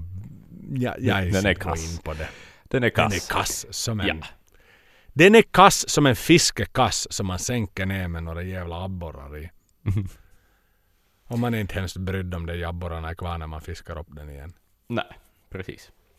Ja, Men- men, men- nu ska vi inte prata om det. Nej, nu, Nu var vi det prata hard om andra worken och saker. Nu tänker jag att vi ska då, då eh, traska vidare helt enkelt i livet. Och ska vi nu ge oss i kast Mm. med... Jag tänker att Janik var vi lite lätt att, att nagga i kanten men, men Mm. Det Ja, vi ska finns, ju göra ett avsnitt om Ja, honom det finns ju i alla fall en möjlighet att vi gör ett avsnitt om honom i framtiden. För vi ska ju ta all, av, ah, vi ska ju i alla fall ta medlemmar. Så vi, han kan ju finnas där. Exakt. Precis. Ja, men grejen är, han är the new kid in the band. Mhm. Han började 1990. Det är 2020. Han har varit med i 30 år. Det är längre Mm. än vad du har varit i livet. Och ändå Ja. är han in, då är han ändå vi skojar. Ja, exakt. Som att han skulle vara någon sån här praktikant i mig den. Som är där och plockar undan kaffekoppar och får komma ut på scen ibland. Ja, men det där är ett sånt där liksom, det där är ju en sån här irriterande jargong som kan bli till också på typ arbetsplatser. Att det är någonting som någon har börjat säga någon gång och så etablerade sig till någon sorts allmänt rådande åsikt. Eh, Mm. Men jag, jag, tycker, jag har aldrig tyckt att han är the new kid in the band. Liksom. Nej, Eh. nej jag har inte gjort det heller. Utan Nej. du har helt rätt. Det kommer från att jag har umgåtts med ska vi säga revar från 80-talet. som Mm. precis. hade svårt med att han kom in som den nya en- injektionen. Mm. För någonstans var det ju så här att hans vitamininjektion i livescenen så fick ju till och med Dave att hitta helt nya platser på scenen som han Mm. hade glömt bort sen länge. Liksom att hej, jaha, man kan stå här också. Mhm. För han, så man blir bekväm och då kommer han in och liksom challengear hela det där och Exakt. springer runt som en galning där och Dave måste ju, de inte kan ju stå här som någon satans pensionär utan de måste ju liksom liva upp jag också. Japp. Så att jag menar han, han, han var ju en, en jätteintressant boost till mig den. Och, och som sagt nu med Tres, Tres Amigos idag så nu jag menar jag, har haft, jag hade haft svårt att se mig den med bara Adrian och Dave. Jo, om det nej. hade varit så att Janik hade fått kicken när Adrian kom tillbaks. Mm. Ja, definitivt. Det skulle inte finnas på kartan. Så det var ju det enda nobla beslutet som Steve kunde göra. Mm. Hålla honom kvar. Mm. One more salary, men vad fan, det visar det ju sig gå ganska bra. Jag tycker att klockan har klämtat för att stiga in på låt nummer ett. Tail Gunner 4.13 Skriven av Steve och Bruce. Mm. Axel, varsågod. Tack. Det är ju en flygplanslåt, så där har vi ju Bruce bidrag. Uh, right out of the bat, så att säga. Um, ja, men det här, den kickar igång, det är hi-hattar och ett bra basriff och ett snyggt gitarriff. Det här bådar ändå jävligt gott. Det här låter väldigt Maiden. Och sen då andra gitarren kommer in, då Dave kommer in och drar de här de där Arpeggiotonerna som han riffar inte på, utan han lägger ett lager till. Sjukt snyggt. Och den kommer igång, versen kickar igång och Bruce öppnar munnen och det är en jävligt bra drive i den här låten ändå. Det finns något power slave över det. Det är lite Aces High på något sätt. Liksom, jag ser framför mig hur Bruce springer in på scenen och gör sin karatespark då han liksom öppnar käften och greppar micken. Verserna är bra i den här låten. Jag älskar verserna, men refrängen är tråkig. Det är en tråkig mm. refräng. Den, den saknar något. Det är som att den är halvklar. Det, det, jag skulle vilja ha någonting till, för den är lite upprepande. Och det är liksom, det är låtens titel. Och det mm. är pretty much det. Um, så kommer vi in på en instrumental del Eh, med Janix uh, eh, första gitarrsolo i bandet. Ett väldigt ösigt gitarrsolo. Uh, och sen är det ett intressant komp. det ändrar komp och grejer. Och förstås kommer vi in i stämgitarrerna. De duellerande gitarrerna. Det får det liksom att låta som som faktiskt som gamla Maiden. Typ någonting från till och med kanske första skivan. Att äh, man märker att de har, har gjort det valet här. Uh, men ja, uh, all together. Det båda gott, men refrängen når inte upp till, till resten. Skulle jag säga. Nej, den är lite platt. Den är lite platt. Men, mm. men, men som du var inne på, alltså det är intro. Det, mm. det är någonting, alltså det är ju jättelovande. Det, jag gillade så skarpt de här gitarrerna som lägger sig på ovanpå mm. där. Mm. Det är riktigt såhär, såhär typ Top Gun theme. Ja, exakt. Precis. Ja. Väldigt, väldigt smakfullt. Det roliga var när jag satt och läste lite lyrics här sådär. Och, mm, om, om, man brukar läsa igenom lyricsen naturligtvis mm. när man lyssnar på låtarna. Och, och, då kom jag fram till, det var någon, någon, något forum här. Det var ett 13 år gammalt inlägg på ett nätforum. Så det är ju typ det är Jurassic period i, i internettid. Definitivt. Men då var det någon som sådär som verkligen hade botaniserat och jag tänker att vi stannar lite till och, mm. och lyssna på hans ganska intressanta reflektion och mm. vad som kommer sen. För att han skriver så här att this song appears to be about the firebombing raids on German cities but is in fact about the band coming out about being gay.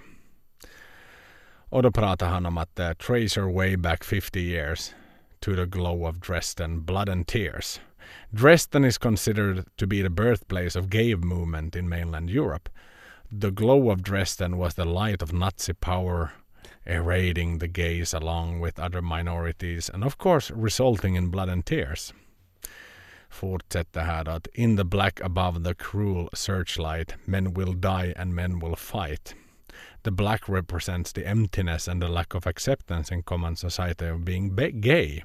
The cruel searchlight is society and its prejudice. Hmm. Who shot who and who fired first? Dripping death to met with blood thirst. The dripping death represents the HIV infected semen dripping out from an anus. The AIDS epidemic was blamed on homosexuals. The Who fired first lines refers to the ludicrous rumors about who had sex with a monkey first. And so on and so on and so on. Och sen så pratar han, i, alltså han plockar verkligen in här. The weather forecast good for war. Köln or Frankfurt have some more. The gay man always wears nice smelling cologne. And is always eager for some more Frankfurt. Och sen inom parentes Reed Weiner. Och så fortsätter det med att Now this tail gunner's gone, no more bombers, just one big bomb. The gay man has su- succumbed the AIDS virus and there is only one big bomb left. The bomb is AIDS. Och så finns en massa så här fantastiska det. liksom, kommentarer här då med att... Men det är ju en jättekreativ analys Alltså det det är en sägas. ofantligt kreativ analys. Och när han pratar om vad en tail gunner egentligen är, om du liksom sådär i de termerna Ja, ja, föreställer exakt. dig en kan men då var det någon då så här så här, uh, någon som blev riktigt Are you calling me gay? You better shut the fuck up before I come down to Australia and smash your face in with a toilet bowl full of kangaroo shit. I've had more women than you will ever have in your entire time of breathing, which won't be long if you keep this crap up, mind you. En Oj då. 13 år gammal tråd som jag trillade över. Och jag tyckte det var så fascinerande att du har någon som Ja.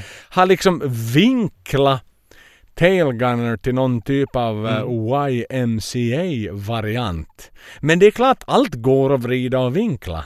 Ja, så är det. Och jag menar, för att återgå till vad du sa om Top Gun, Filis. Har du sett, Taran- har du sett Tarantinos eh, analys av Top Gun, om att den handlar om Mavericks kamp med att komma ut ur skåpet?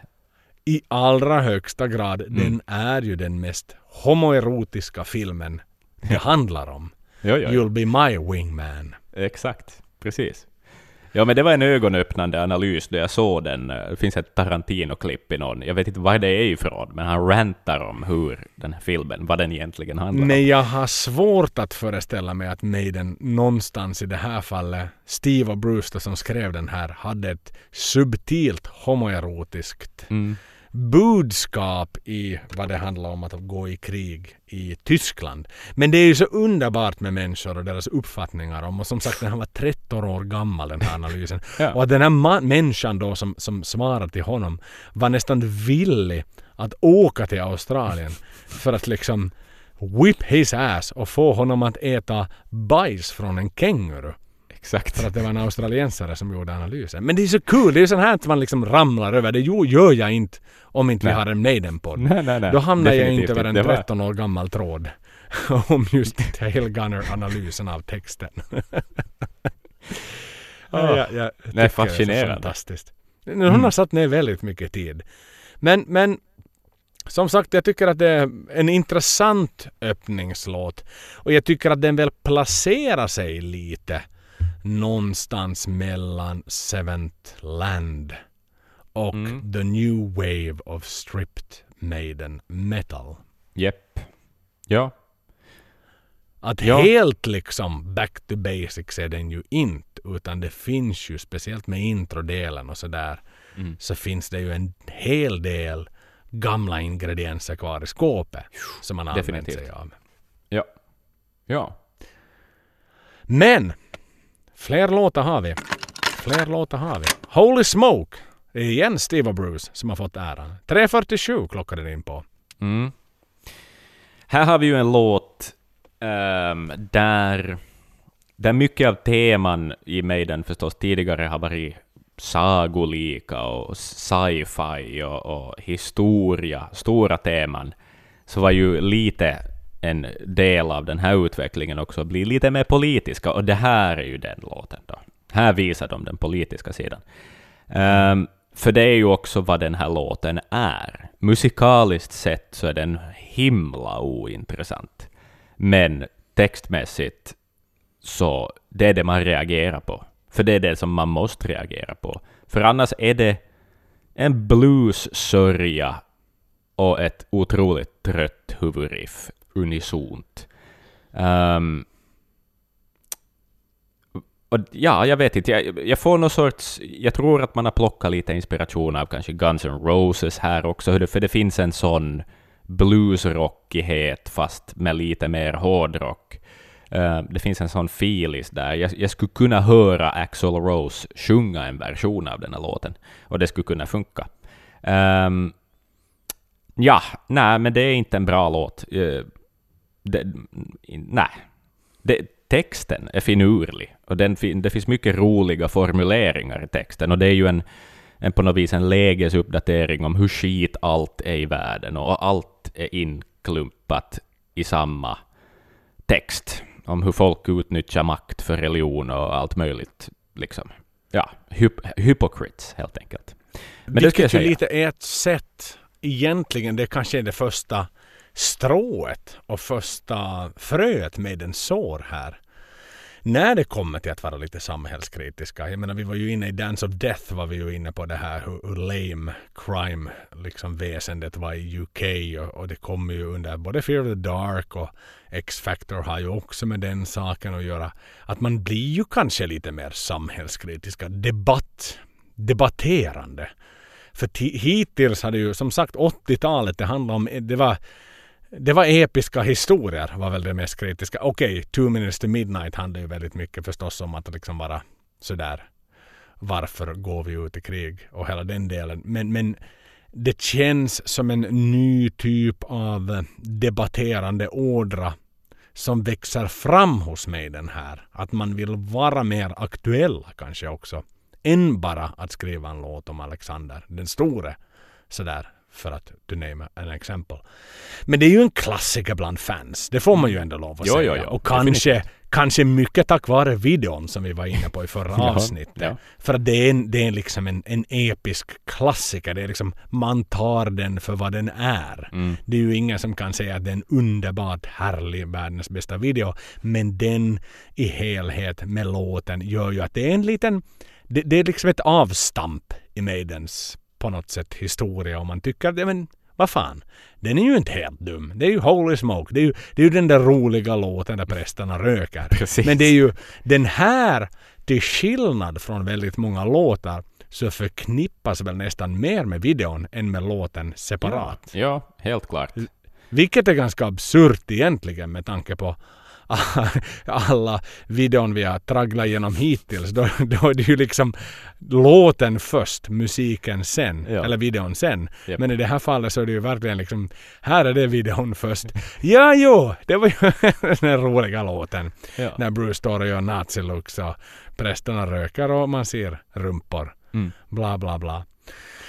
Men eh, sådär, det är en renodlad rocker. Mm. Är det den bästa? Nej, det är det inte heller. Och det är inte långt ifrån. Det var en singel. Men den är ju, precis som du var inne på, det är de här teleevangelisterna, det vill säga de som står framför tvn och predikar. Och, och, och, Bruce är ju kritisk med sina ord. Han använder shit mer än en gång i lyriken, vilket mm. i sig är ganska, vad ska vi säga, ovanligt i Maiden att man är så pass hård i orden. I och för sig i låten innan Tailgunner så sjunger han ju om The Fuckers. Men då mm. handlar det ju, då har den ju faktiskt blivit titulerad med ett F. Det vill säga att den in, innehåller svordomar även om han inte sjunger fuckers utan han sjunger fuckers.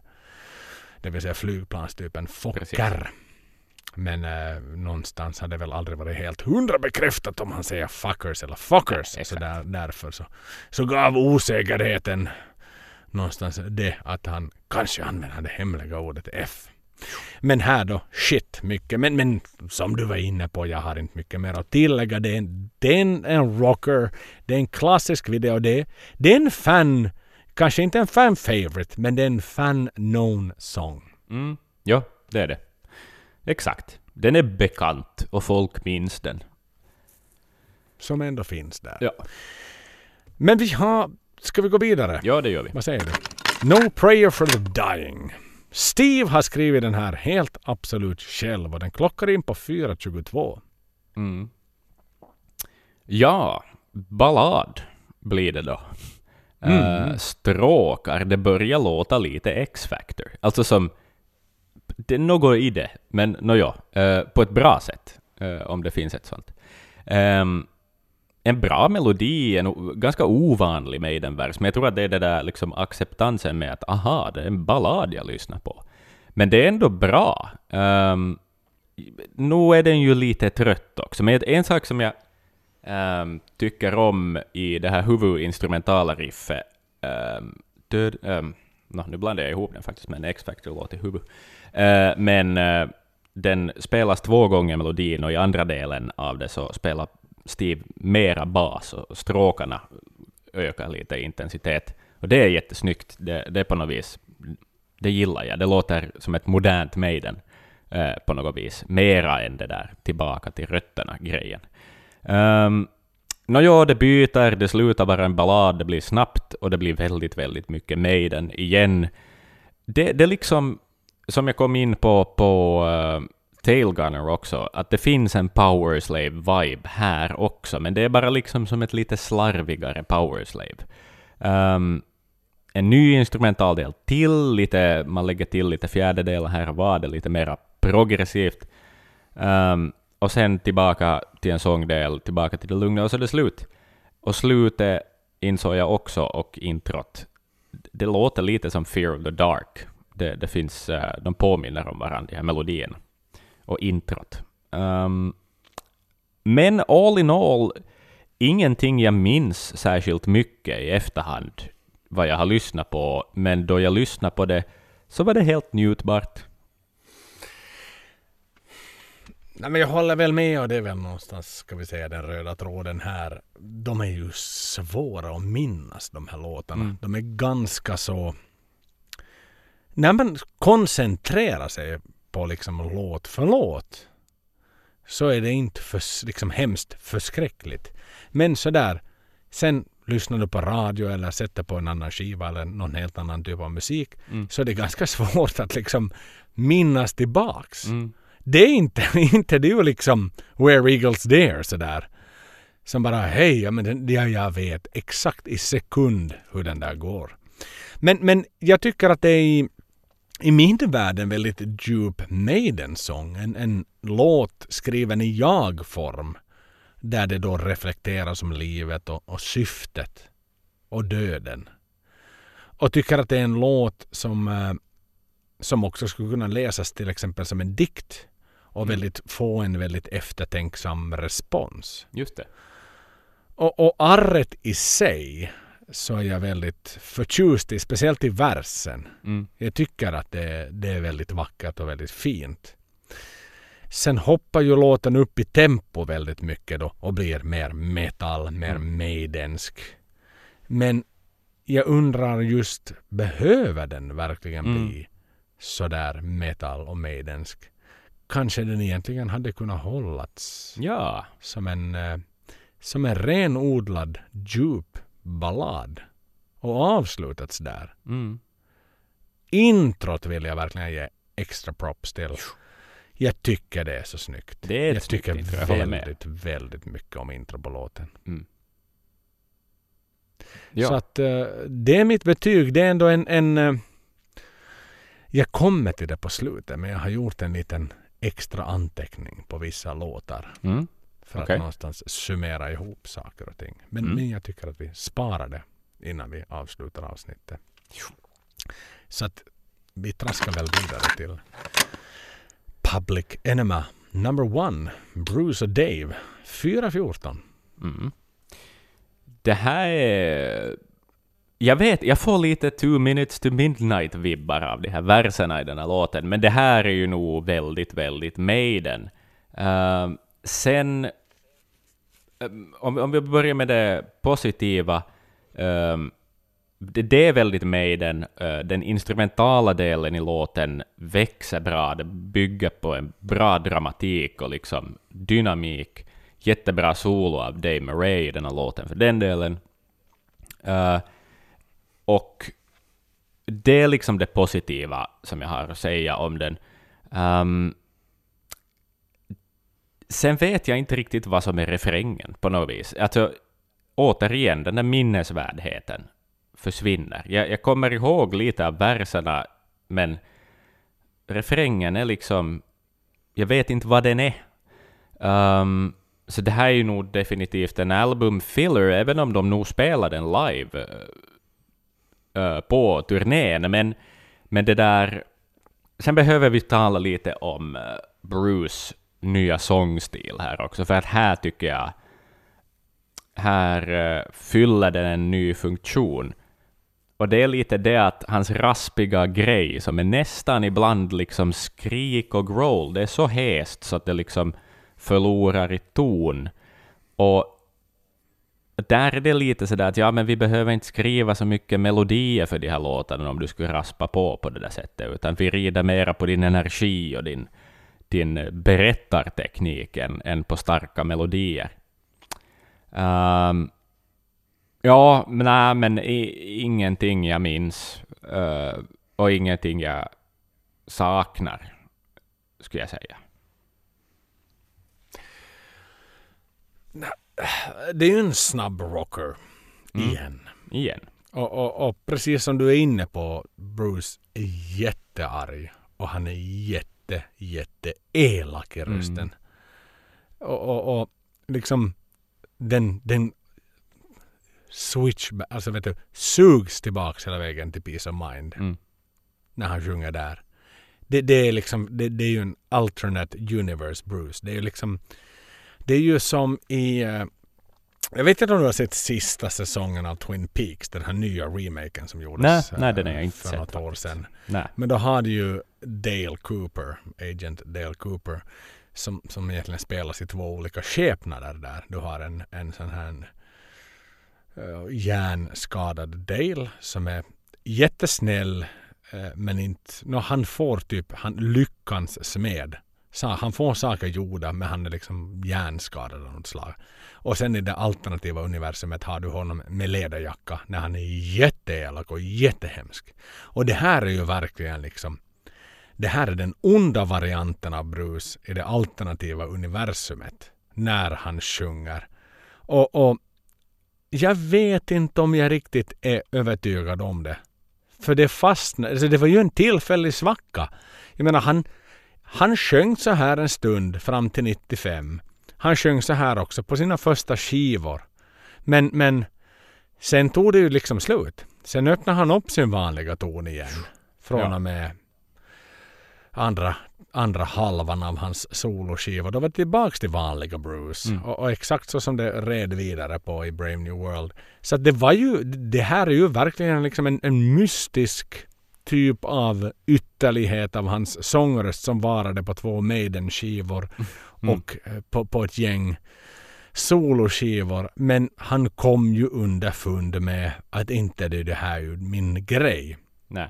Han raspar ju till sig och vi kommer ju till det här. Så det här är ju någonstans, här går de ju ibland till och med i konkurrens med AC/DC. Jo, jo, jo, jo, jo. definitivt. Att det är ju liksom, de är ganska vilsna här. Mm. Är, det, är det Metallica, är det Guns, är det AC/DC vi krigar mot? Är det, är det grungen? Vem är vår fiende? Alltså Japp. de, de slår, står liksom i mörker och boxas mot en massa vet du, fiender som inte de vet riktigt vem de är. Nej. Men och det här är ju också så här temamässigt, det är en sån här world is getting properly fucked låt. Mm. Bruce sjunger ju till och med om, om reklam som tar över världen och uh, så hemska saker.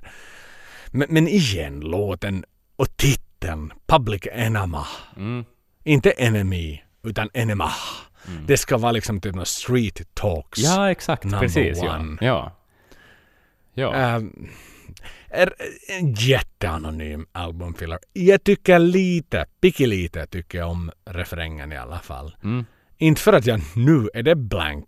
Jag har lyssnat på den här skivan igen, som man ju gör fem gånger. Senast igår när jag joggade igenom och senast idag i bilen på vägen hem från jobbet eller på moppen som jag faktiskt åker på. Jag vet inte varför jag säger bilen i lögn för att jag vill liksom lura Var mig mera typ normal. Sta, var Ja. mera normal och ha någon typ av status. Jag åker elmoped till och från jobbet kan jag tillägga men jag har hörlurar under hjälmen.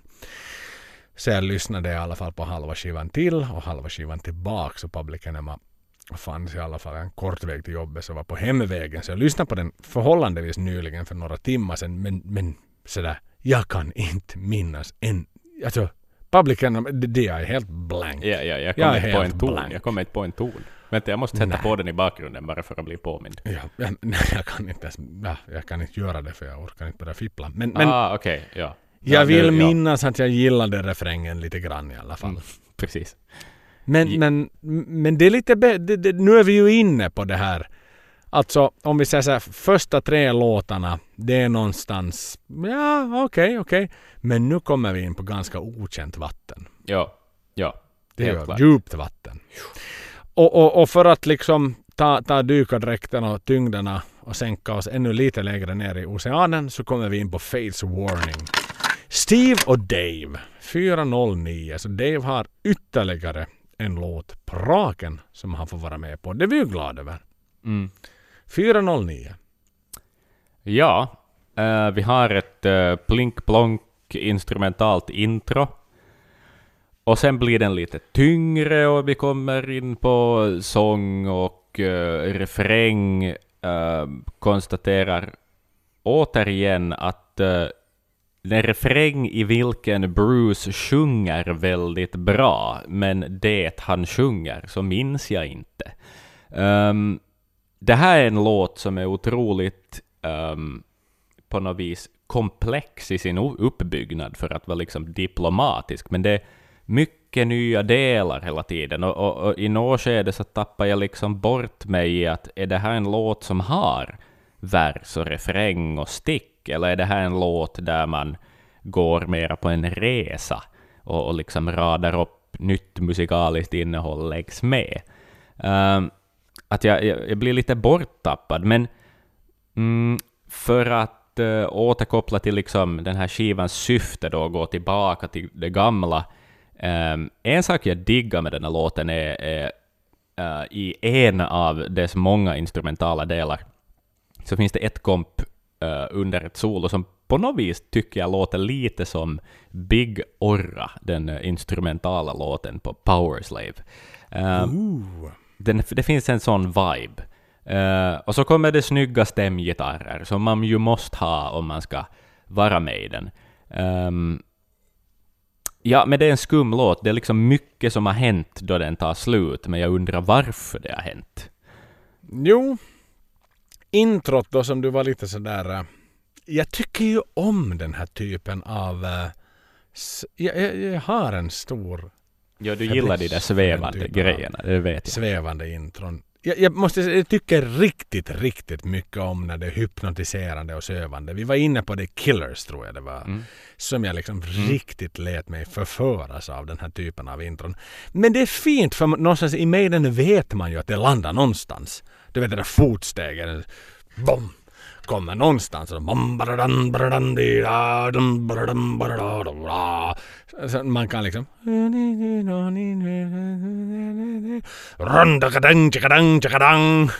Så blir det liksom rejäl fart. Vid något skede, låt mig förföras av Maidens liksom pianissimo. En gång! Maiden har inte mycket pianissimo i sina låtar. Och det tycker jag så satans mycket om att man egentligen låter sig tillåtas med lite virtuos gitarr. Basen är borta. För en gångs skull. Basen är inblandad överallt. Det är det som en sån här liksom, du vet som en sån här kollega som bara vill vara med på allt. Och aldrig kan liksom dra sig ur. Och man är sådär, men vittu kan du nu inte för en gångs skull satan ta ett steg åt sidan. Jo men jag står vid kaffeautomaten, jag står vid aven, jag står hit och jag står, står och kissar bredvid dig när du är på toan liksom. Att det, ah, Ibland är basen för mycket i mig den. Ibland är den det. Steve i all ära, men, men ibland blir det för mycket och det blir så skönt att bara höra lite, lite mjuka delar. Och, men, men vad jag vill, alltså, texten i sig är ju precis lika mörk och dyster som är No Prayer for the Dying, eller no, äh, låten. Och, och då kan jag faktiskt inte förstå det här försvarstalet som många har för X-Factor. Att den är så dark. It's such a dark hero and Steve got divorced, bla bla bla. We need to also appreciate this album and I have a tattoo saying I also want a tattoo with X-Factor is also a very great album. Så att någonstans kan jag tycka att den här har två extremt mörka låtar. Som är Ja, är det mörker man är ute så efter duger det här. Och Ja. då är det ändå Bruce på pipan som är väl mixad i det här fallet. Så att Varför? Ett, ett, igen det där är ett, ett, ett blahaj försvarstal. Jag är med, som du vet, jag är ju med i hundratusen Maiden-grupper på Facebook bara för att vi har den här podden. För att jag vill liksom helt enkelt vara ajour om saker och ting.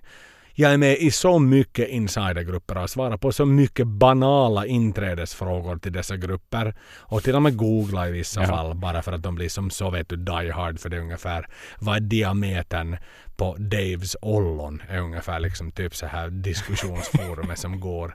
Och de är jag till och med. Den typen av grupp är jag inne i. Men då blir det ju igen okay. sådär med att Folk sätter upp bilder med en X-Factor t-skjorta där det kommer den samma gamla jävla radioramsan om att det här är en fittigt bra men fittigt missförstådd skiva. Oho, oho, oho and the fucking wheel goes on and it goes on and it goes on.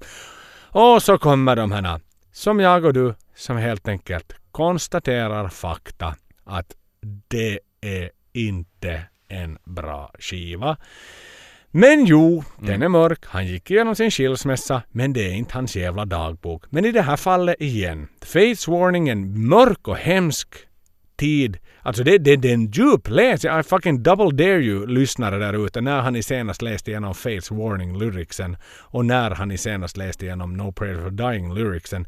Det är djupa och det är fina texter. Men, men här igen har man ju förmågan att sätta den på två jävla låtar på skivan man liksom, man, man kör mm. inte en från nummer ett till nummer, nu minns jag inte hur många låtar det finns på X-Factor, det finns säkert 10 eller 11 eller 9 eller vad det nu finns där. Ja. Men, men så att sådär, låten är ingen höjdpunkt. Det är ytterligare en albumfiller. Och jag, har, jag kan inte ens mm. minnas mm. hur den låter. Jag minns bara det där du, du, du, Alltså det var ju något sållande på gitarr. Men, men ja. Jo, han sjunger mycket och han sjunger snabbt. Det är väl det han gör. Ja, ja. Det gör han. Och öppnar upp stämbanden på sitt jo, klassiska sätt. för han är ju lite vilsen här Bruce också. Det är ju inte sådär att han liksom har ett mm. konstant utan ibland, Nej, det är ibland är han ju gamla goda Bruce också. Mm. Det är svarta ja. brus och det... Är det ett karaktärstänk där? Nah. Lite sådär som Prince kan vara, vet du, gå det, i stämningar nej, och så, ändra. så sofistikerad är ju inte Maiden. Det har snarare om att göra med, som vi var inne på, deras kapitalistiska ådra och ett jävla sökande. För ingen vet ju, det här är ett nytt territorium för dem. Ingen vet vad som är rätt och ingen vet vad som är mm. fel. Mm. Ska vi traska vidare till, vi har, vi har ju fler låtar. The Assassin. Steve ja. igen, en ensam låtskrivare. Klockar in på 4.16. Mm. Det är ju... No, det, det ligger något egyptiskt över det här, tycker jag på något vis. Det, det är den uh, harmonivärlden. Um, ett skumt riff, introdel, väldigt sådär överlag en låt som har mycket sådär brutna klanger och dissonanser och grejer. Um, det där Mm, mystik. Mystik skulle jag säga är ett stort ord för den här låten. Den bygger, uh, den bygger upp mot något och sen då det väl kommer så hoppar man ner ett tonsteg istället för att liksom... Det, den tar lite sådana otippade vändningar. Gans, ganska progressiv låt egentligen. Um, Assassin. May, vad är det han sjunger? Vad är texten? I'll be assassin. Cause I'm the assassin. Cause mm. I'm the assassin. Better det låter som att han sjunger I'll be assassin, vilket är kul. Uh, för då är det som att man, det är någonting man gör. Ah, he's, he's out assassin. som att det, det är det man sysslar med då man uh, mördar folk för pengar. Uh, men ja, alltså... Det är en sån här Back to the Roots-låt också. Um, någonting som kanske skulle kunna vissa delar av låten skulle kunna platsa någonstans på Killers. Men jag, jag vet inte vad jag tycker om det här. Alltså. Jag tycker att man blir ganska full i skratt i refrängen då liksom hela bandet är intvingade mm. framför en mikrofon och, och de står lite så försiktigt men någonstans med någon typ av ja. attityd där i den här Rolling Stones lastbilsstudion. Better watch out. Better Exakt, watch det är så out. oengagerat. Better watch out.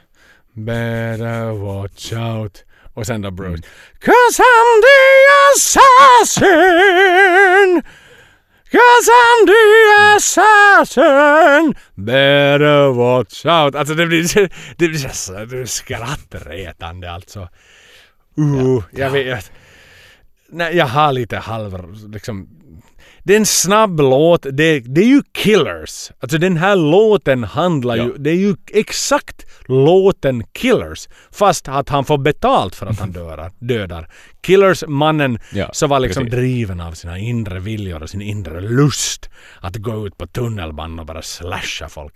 I det här fallet så är det ju någon som sticker ett kuvert i hans ficka och det är såhär, ah, okej, okay, jag far ut och The Assassin! Och, och mm, det blir ju ett bekant koncept. Det, är det, det är som Mercenary fast i det civila. Mm. Precis, exakt. ja. Men en filler så det bara sjunger om det. Och sen är det ju så mycket kopierat liksom vidare sen mot eh, eh, mot Fear of the Dark-albumet. Alltså det finns en låt som är hemskt lik The Assassin. Uh, den här handlar om när man är på rymmen och sådär. Så det, det, fantasin är nog lite ute och vacklar här. Det, det här storhetsvansinne slocknar lite med att kalendern gick om från 1989 till 1990.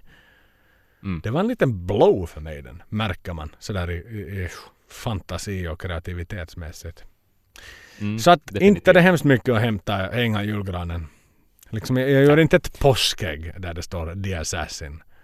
Och Nej. lägger ut det på, på även det forumet där man vet Adrians omkrest på hans ollon. Utan inte ens där precis. får det många likes.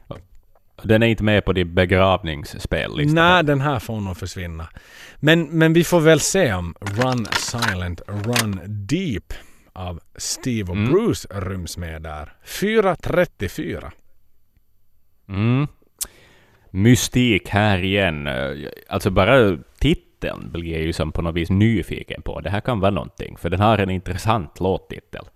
Ehm, men det här är ju ändå tungt. Det här, här börjar jag bli glad igen. Här börjar jag få tillbaka lite hopp. Um, det är tungt och det är progressivt. Verserna, um, ja, väldigt väl arrangerade gitarrer också. Att det är liksom dun, dun, dun, dun, dun, dun. Och sen sådana unisona just små löpningar. Nå sån. Lite, no, påminner lite om Rhyme of the Ancient Mariner kanske i sitt gitarriff i versen. Um, refrängen har en bra tyngd. Jag tycker det här är någonting som jag, man kan återkomma till många gånger på den här skivan. Det finns många ställen på den här skivan som har en bra tyngd. Men det är bara synd att man inte kommer ihåg det. Ehm, det som är ovanpå den där tyngden. Refrängen i den här låten är återigen inte... In, den sätter inte sig, fast jag liksom vill. Ehm, men så kommer det, vi kommer vidare, vi jobbar oss igenom sångdelar, så kommer vi in på instrumentala delarna. Lite egyptiskt är det ju här. Um, mycket bas. Um, Steve gör mycket, mycket på sitt instrument här. Um, och ett solo som är väldigt mycket Janik, väldigt mycket just sån här kontrollerat slarv och väldigt snabbt och liksom ganska aggressivt. Han har ett, ett aggressivt sätt att spela gitarrsolon på. Um, ja, och sen kommer stämgitarrer med mycket toner. Det är liksom, de går igenom de flesta toner i stämmor. Och det är ju nog väldigt, väldigt Maiden det vi lyssnar på. Uh, refrängen blir lite klarare då man kommer mot slutet av låten och, och liksom, då börjar den lite sätta sig. Men, och sen någon sorts ritardando och ett jätte, och sen ännu en till refräng på slutet, fast långsamt och lugnt på något vis. Bara för att Mm. nu kanske ni minns Ett den här outro. refrängen. En outro-refräng. Ja, exakt. Precis. Ja. Men... ja, alltså inte det jättedåligt heller. Alltså det är roligt att lyssna på, men jag kommer bara inte ihåg det i efterhand. Jag minns att jag var glad och på gott humör då jag skrev mina anteckningar och jag, och jag kan ändå digga den då jag lyssnar på den, men ja, Mm. det, det lämnar dit liksom. Jo men den, den är ju den är både spännande och bra i min värld. Jag tycker det är, här är det mycket text.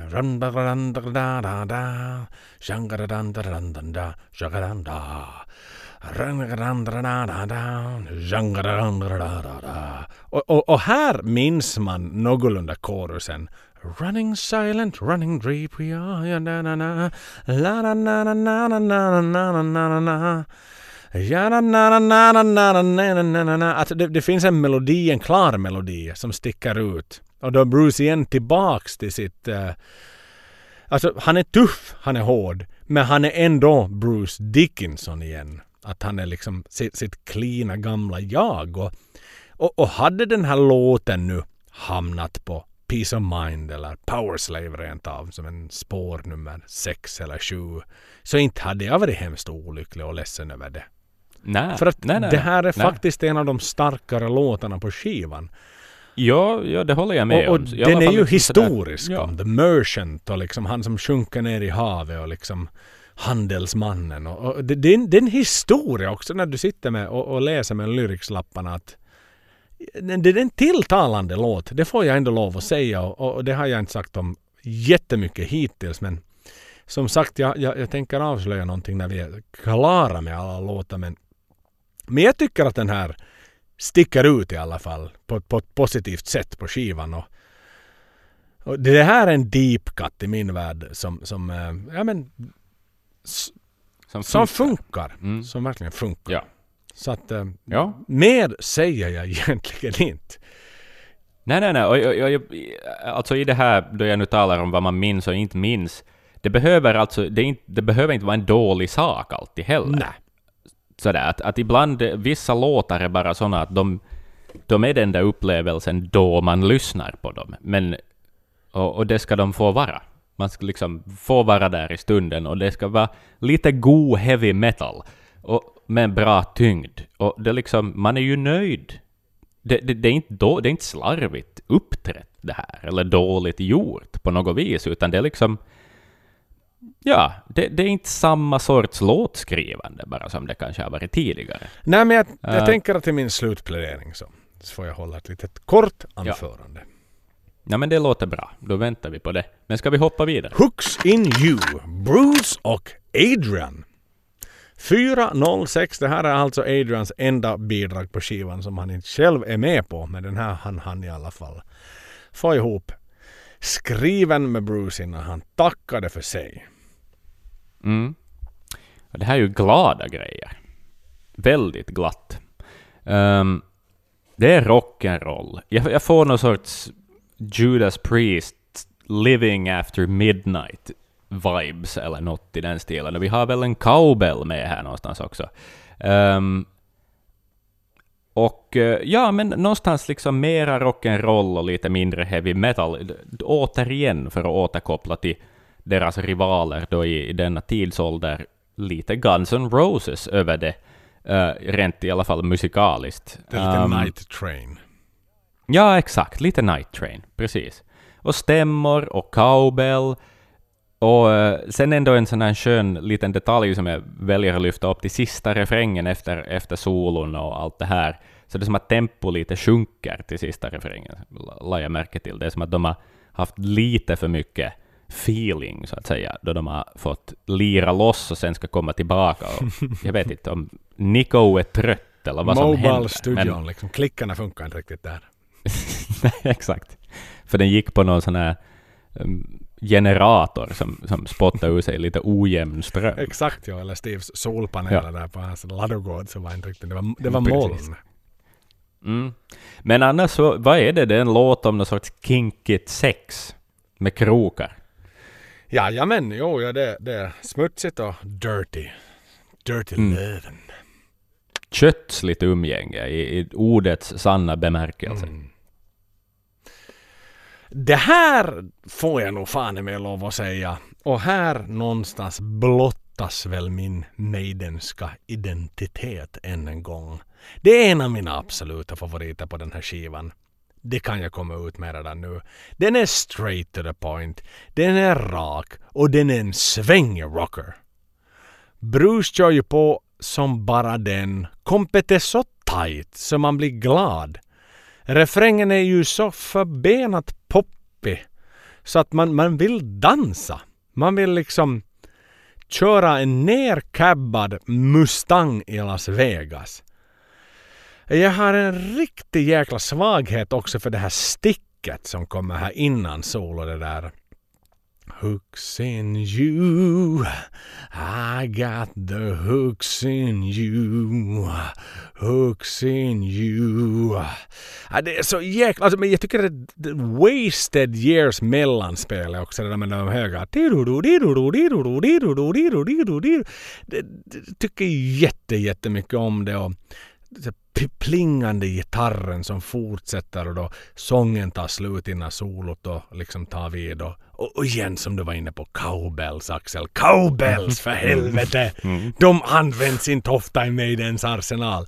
De används Nej. mer sällan än den här pajste reklamsymbolen som han har bakom sig, gonggongen. Liksom. Det här är ändå när skruvas, när skruvas cowbellen på hi-haten? Den finns ju aldrig där. Den Nej. fanns inte där under Legacy of the Beast.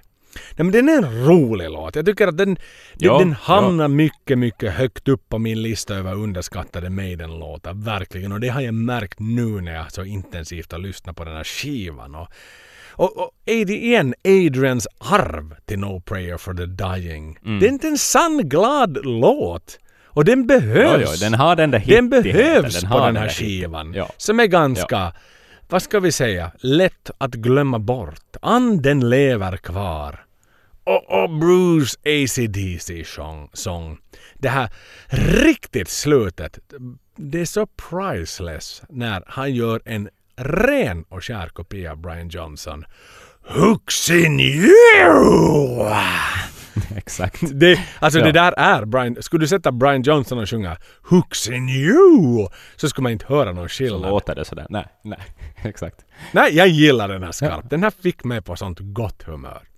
Ja, men det är en energi, liksom den, den rycker ju Och de plockade med den här live. Det var ju inte sådär att Steve var sådär vi har inget annat att fylla skivan med. Och sätt nu den där satans Adrian-låten dit nu även om den tillhör Maiden mm. 1.0 och vi just nu är inne med den 2.0. De plockar som de gillar ju den själv så satans mycket som plockar med den på liveset-listen. Så vilket också någonstans är sådär, det är ju en fanlåt. Det är en ganska tacksam låt för fans att sjunga Hooks and You där i refrängerna och sådär. Det är en enkel låt. Så jag, jag tycker om det. Jag tycker om jag tycker om Maiden när det är extremt komplicerat men jag tycker att det är så skönt ibland när Maiden bara är så jävla enkelt också. Och när det bara funkar. Det är min svaghet. Det är min akilleshäl. Som Maiden-fan får man inte tycka om det poppiga, rockiga, glada Maiden. Utan då kan man lika bra sätta på Energy eller någonting på radio du hör inte hit. Du måste lyssna på Energy. Men det är så skönt ibland när Maiden bara gör en wasted years and hooks in you. När man bara får förföras och inte behöver koncentrera sig och lyssna och stirra in i en vit vägg och fundera på vad fan det är de gör. Det är så satans skönt ibland att köra bil och liksom bara skrika som en fucking tween och bara liksom mm. vara full av testosteron och full av känslor och vårkänslor. Det här är min fucking vårkänsla 2020. Hooks in you. Welcome. Thank you for being here with me. Och med det så går vi vidare till the number one som Maiden en gång har gjort i England. Bring your daughter... Punkt, punkt, punkt, to the slaughter... Punkt, punkt, punkt. Bruce har skrivit den 4.42 Axel mm. Brink, vad säger du om denna lilla sång? Uh. Snyggt. Bra rhymes där. Um, ja du, det här ska ju, alltså det här är ju nog, det här är ju en hit, och det vet vi. Och, det, och den är... No, Okej, okay, var börjar vi? Det här är ju låten som bevisar också att det här ska vara ett skitigare band nu än vad de har varit tidigare. Uh, det är liksom, den är, men den, den sticker ut. Alltså versen är ju så bra i den här låten. Hur, hur den pumpar på och Nico håller ett stadigt beatkomp. När hör vi någonsin Nico hålla ett stadigt beatkomp? um, och, och gitarrerna liksom med sina dringiga, stämningsbyggande grejer. Och, och Steve också, han pumpar på sådär grundtoner, liksom. Inte något extra, utan bom, bom, bom, bododom, bom. Det är nästan lite disco till och med, på något vis. Um, och det är ju ett faktum att det här är skivans mest minnesvärda refräng. För den är bra i sin enkelhet. Alltså, visst kan man tycka att det är lite så här, att den har en viss fjantighet hur rak och liksom nu ska vi skriva en farlig rocklåt. Och så hittar man på det här. Men det är också det som gör det så bra. Den, den har något lite tidig Van Halen över sig, lite, lite Judas Priest. Det är liksom en rak rocker, men den är lite mörkare bara. Um, Bridgen låter också som någonting som man skulle ha kunnat hämta ur typ Can I Play With Madness. Den har någon, någonting sånt över sig. Jag tror att det är det där beatkompet där igen, den här raka grooven. Um, solo, Janik, bara bra rock'n'roll, snabbt och ösigt och passar den här låten sjukt bra. Och så tonar man ner och börjar bygga upp igen och då kommer den här som, som jag liksom alltid bara har tagit för givet, men det slog mig nu inför det här avsnittet hur konstig den där ah-kören är. För den är så trippy, otroligt trippy, för att det är som att där är det teater i rösten Mm. igen. Det är liksom inte bara att hej kom in nu och så lägger vi lite A-jotton, utan det är något annat. Mm. Det är något konstigt och mörkt över det där A:na. Mm. Um, sjukt mysko, men det är en så bra, alltså det här är så bra låt. Mm. Det är en så bra låt. Absolut inte en Maiden-låt, alltså som sådär, den, den är helt i sin egen lilla låda i, deras diskografi. Men, eh, men nu är det bra. Mm. Hade det varit bättre om den hade stannat på Bruce soloskiva? Om den hade kommit dit. Nej men då skulle den inte ha fått Nej, den- samma Nej, exponering. den, och den skulle inte ha låtit på samma sätt för Bruce Nej. variant var betydligt mycket mindre skitig än vad den här blev. Så att med Mm, Maidenifiering så blev den ju... de- Den är ju en klassiker som du är inne på. Jag menar det här är igen, vi var inne på att kanske Holy Smo- Smoke lite är en typ av fans precious song. Men den här är ju så mycket mer och det här är trots allt än idag den enda låten från No Prayer to Dying som har spelats eh, senare än på No Prayer on the Road-turnén. Den här spelades faktiskt på på 2000-talet då på, på om det då var på Gemed till I'm Dead eller Dance of Death World Tour någondera. Så det är den enda låten som man har plockat med sig vidare därifrån. Och det, det är ju en, alltså, som du, det är en jätterolig live-låt. Det är en, det är en modern Maiden-klassiker. Som, som, som är en deep cut fast det verkligen inte är en deep cut. Nej, exakt. Utan det här är ju liksom det är deras enda etta. Men hur i helvete kommer det sig att deras enda etta på något sätt ändå har blivit en deep cut? Den hamnar sällan ja, precis, uppe på exakt, folks det är listor. Men, Ja, det är absurt. och, och som vi var inne på, Bruce skrev den för skräckfilmen A Nightmare on Elm Street 5, A Dream Child då. Som ju Steve då la beslag på. Och Bruce i det här fallet var ju aldrig kränkt över att liksom sådär, jaha, han har annekterat den här nu då. Det betyder att den blev låst till Maiden så att jag får inte liksom utnyttja den till mig själv. Utan han kände stolthet i att få vara hovleverantör till en låt som verkligen uppskattades så mycket av Steve. För Steve fastnade för den här direkt. Han tyckte att det här är riktigt jävla bra grejer. Och, och, och, och som jag var inne på, hooksen ju är jättebra. Den är inte lika glad som, som, som hooks. Men, men, men den är ju ett sånt in i helvetes singelkamma. Och, och just gitarrsolorna när, när Janik börjar. Smuts. Alltså, det, här, det här är en fulländad hitlåt. Alltså jag, jag tycker så mycket om den. Men den är inte Maiden utan den är i sin egen lilla box precis som du så eminent förklarade. Men, men man blir ju glad av att höra den. Det blir man verkligen. Det är en förbenat bra rocklåt. Det kunde vara Alice Cooper mycket hellre. Ja, ja, exakt. Precis. Ja, definitivt skulle det kunna vara Alice Cooper. Ja. Så att, eh, nej men det är cool att, att, att den här Mm. kom till och att den då fick den fram. För det är ju Det är ju den här låten som förknippas med hela No Prayer for the Dying-skivan. Det här är signumet för skivan. Och sen får du en massa annat på köpet. Men, men den här är hela skivan egentligen. Ja. Så att ja, ja. lämna den där på en positiv note tycker jag och studsa vidare ändå till The Big Epic Thing called Mother Russia. Steve igen, nu har han sin möjlighet. Han har satt sina, vad ska vi säga, klausuler under en viss tid på att han ska ha de stora episka grejerna. Och här jobbar han fram med en. 5.30 klockar den in på. Vad säger du Axel? Ja, eh, den episka låten är 5.30. Det är ju nog eh, spännande. Eh, men man fattar ju redan på titeln att ah, det här är den låten liksom, på skivan. Den här ska fylla den funktionen på skivan. Det är ju teatraliskt och det är väldigt sådär, på något vis, det är så Steves liksom, sätt att berätta en berättelse i musik. Och syntkör får vi med också. Jättemycket. Um, dramat ja, exakt. Väldigt mycket. Och, och något sånt där plingplongigt, kristallklart klockljud som är någonstans långt bak i mixen också, som trillar förbi.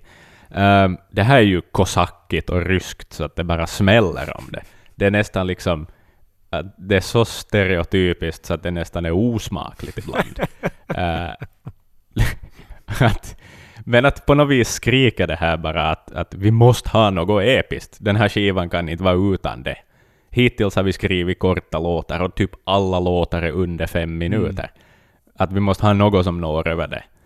Nå, vi gör något om Ryssland. Um, men men de, den är ju en, alltså en, det är ju en episk låt fast i, i en kompakt form. Den innehåller det mesta som episka låtar av mig den innehåller. Det är storytelling, det är dramatik, det är instrumentala delar på fler instrumentala delar, men allt är bara väldigt mycket kortare. Det är liksom en miniatyr episk Maiden-låt. Uh, Mother Russia, dun, dun, dun, dun. Ehm, jag vet men nog är den fjantig. Alltså det är en jättefjantig låt. Och någon sorts konstigt skräckfilms-outro har jag också skrivit. Det låter som någon skräckfilms eh, soundtrack, den här, hur låten slutar också. Ja, Ja, jag har skrivit så här, man sparar den sämsta låten till sist. Och den är säkert tänkt att vara episk. mm. Jag kan tycka att det, det är ett pompöst intro. Det är ett riktigt bergakungens sal-intro. faktiskt, det är Grieg. Det är det, ja. Symfoniskt, verkligen. Ja. Ja. Sen går den då in i en mer eller mindre sån här kopierat Seventh Son av a Seventh Son hi-hat. Det var tjicka, tjicka, Och, och de lite, blir lite melodiskt tung men ganska fantasilöst eh, gitarrmelodi.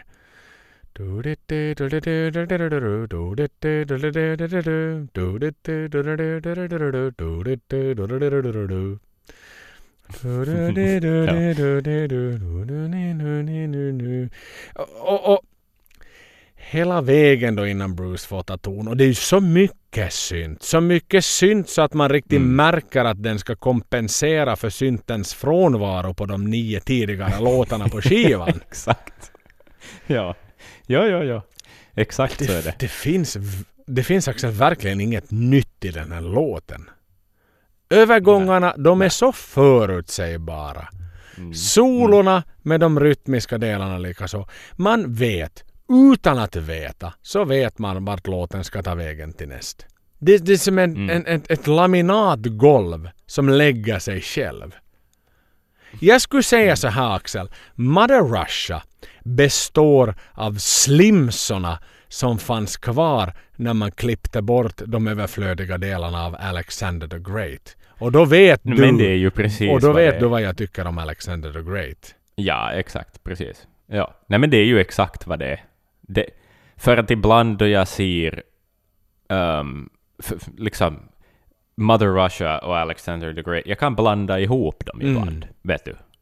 Jag, innan man nu Plus att man har gjort mer. en remake på The Best Bits from Seventh Son of a Seventh Son-låten. exakt. Nej, det, det, här, det, här är, det här är nog en... en det, det här är ett riktigt magplask av Steve. Han skulle göra en stor bombastisk låt på en skiva som absolut inte ens behöver en stor bombastisk Ja, låt. den borde ha slutat med Bring. Exakt! För då skulle det ha varit det här jävla Marshall-stacket. Då skulle det ha varit svarta jeansbyxor och läderrock och linnen. Men nu är det ju inte. Utan nu skulle han ändå inte riktigt kunna släppa stoltheten med att ha sin big grand historical epic. Men den blev ju så tafatt. Det, det, var- det, var- Ja. det så tafatt. Det är ju som att köpa en ballong på ett torg med helium. En sån dyr fin premiumballong. Och så tappar du liksom bara den, du fly, den flyger inte upp i luften utan du bara tappar luften ur den. Och så är det så här, jaha vad fan ska Mm. jag göra med det här jävla folie, Plastskräpet. plast, fo- folieskräpet liksom. Jaha, hitta närmaste låda och slänga den i.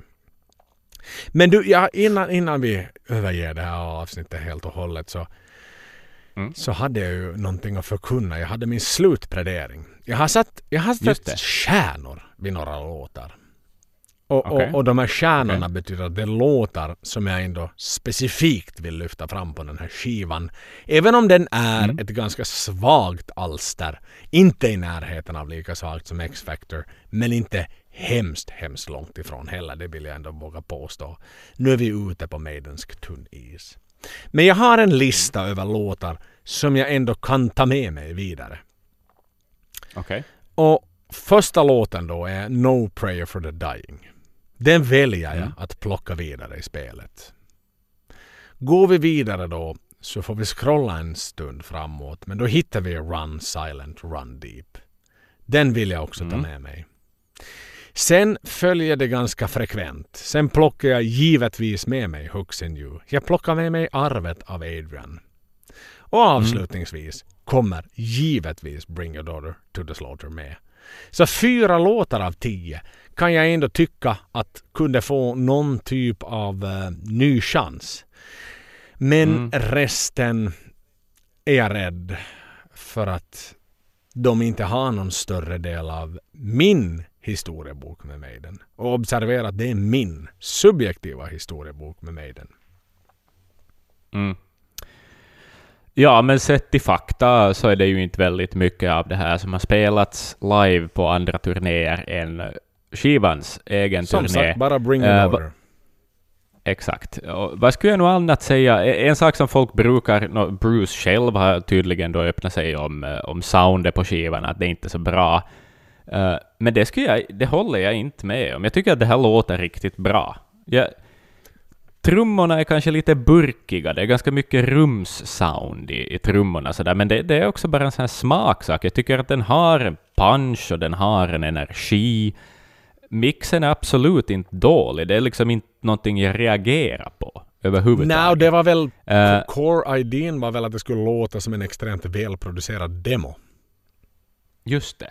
Och det har de lyckats med jättebra, i så fall. Mm. Men eh, det låter nog bättre än så. Liksom.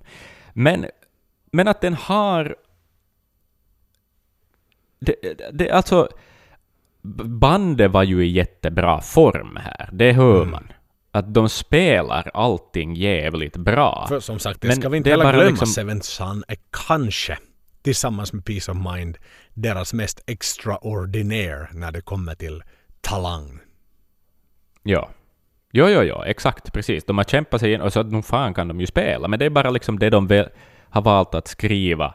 De borde ha satt lite mera tid på det, tänkt igenom det en månad till, Mm. gått tillbaka, hittat på någonting. Då skulle det kunna vara riktigt jävla bra ibland, men men jag, jag, håll- ja, jag plockar nog med mig samma låtar. Jag kanske skulle byta ut um, någonting av Hooks in det. Jag skulle byta ut titelspår, titelspåret skulle jag byta ut till Tailgunner, Mm. tror jag. You då? Tar du med den? Nej, men det, det är ju ändå en bra låt. Alltså, du, ju, bara att jag... Jag vet lite... Du är ju ändå en Adrian-fantast Axel, det vet vi ju. Jag är en Adrian. Jo, jo, den har ju den där hittigheten, men det är en roligare låt att lyssna på än titelspår. Det ser jag nog ändå. Det är det ju mycket Ja. roligare. Men den är lite djup. Ja. Den är lite mörk och den skri Steve skriver Mm. i jag-form. Bara en sån sak. Vilket han extremt sällan gör. Ja, i och för sig när han satt och tittade på TV på X-Factor och han kom hem från den där. 2 AM eller vad den hette. Då är det väl sådär. Ja. Men vad fan, det, det är en skiva. Eh, den, den ger och den tar. Den tar väl mer än vad den ger. Men eh, Mm, mm. Det är en skiva, jag ska erkänna också i ärligheten, den här kommer aldrig på hos mig. Det här är en skiva Nej, jag nej. av, avsiktligt tillsammans med X-Factor gömmer Mm. undan och gömmer bort. Men nu när man igen har liksom havra, har, harvlat igenom den här ganska många Mm. gånger under en kort tid, då ser man ju saker. Men igen, frågar du mig om tre avsnitt när vi nu gör nästa album då om en och en halv månad sådär Mm. så kanske jag till och med är ganska likgiltig mot den här. Men nu lever vi, nu andas Ja. vi, nu är vi isolerade Ja, exakt, No Pray for the precis. Dying just nu. Det är den vi pratar om. Så då är den bra. Men, men sådär pickar du i min arm om ett och ett halvt år och frågar ja men du tyckte jättemycket om Hooks in You. Så är det nog sådär uh, okej är det någon Maiden-låt eller ungefär. För att sådär Precis. den kom, Ja, ja, ja. den såg men den segrade ju inte. Bring your Nej. daughter däremot, det är ju liksom ja, jajamän, ge mig en karaoke-mikrofon Mm. så kan jag nog gå upp och sjunga den för dig. Exakt, precis. Ja, ja, ja. Men det har varit kul Axel, det har varit ett sant nöje. Det är fredag kväll och det, det, jag sitter riktigt och blir liksom varm i hjärtat. Det finns, finns, finns få saker som jag tycker bättre om än att prata, prata Maiden med min bror. Och, och vi har, vi har harvat på här en stund och vi har haft en quiz här innan så att eh, jag tror att det är dags för Mm. oss att, att få kick back a little bit och, och, slappna av. Som sagt, ni kommer alltid i kontakt med oss på de vanliga kanalerna. Facebook, Instagram, Gmail Maidenpodden snabla gmail.com om ni har några anledningar att vilja säga till om det. Patreon finns vi på. Vi kommer inom kort att göra lite mer content för Patreons också. Eh, För er som inte är Mm. på Patreon så finns det en hel del Patreon only content som ni kan bekanta er med. Men det har varit ett sant nöje att förkovra sig i en skiva. Nu dröjer det igen en liten stund innan vi får ta denna samma djupdykning igen. Men vi dyker ju upp om två veckor. Det gör vi. Axel, om en helt ny platta. Och som sagt, pubquizarna kör vi på med. Eh, udda veckor till skivor. Så Mm. att, eh, det var en kul liten kväll. Och Axel, ska vi nu bara för att avsluta den här lilla sändningen ta och hypa upp vinnaren i tävlingen. Jag vet inte om du råkar dra det till minne. Vem var segraren? Vem var kombatanten som segrade? Vi var 40 med i tävlingen. Jag kollade på Instagram idag. Inte 40 illa. personer deltog och vi har en. One winner takes it all. Vem var det Axel? Metal Wilmer. Jag hoppas du mår bra. Jag hoppas du är med nästa gång också. Tillsammans med er alla andra. Tack hörni! Det har varit ett sant nöje. Sköt om er. Puss och kram som vi alltid säger och up the irons. Vi ses någon gång när det här helvetes covid 666 tar slut.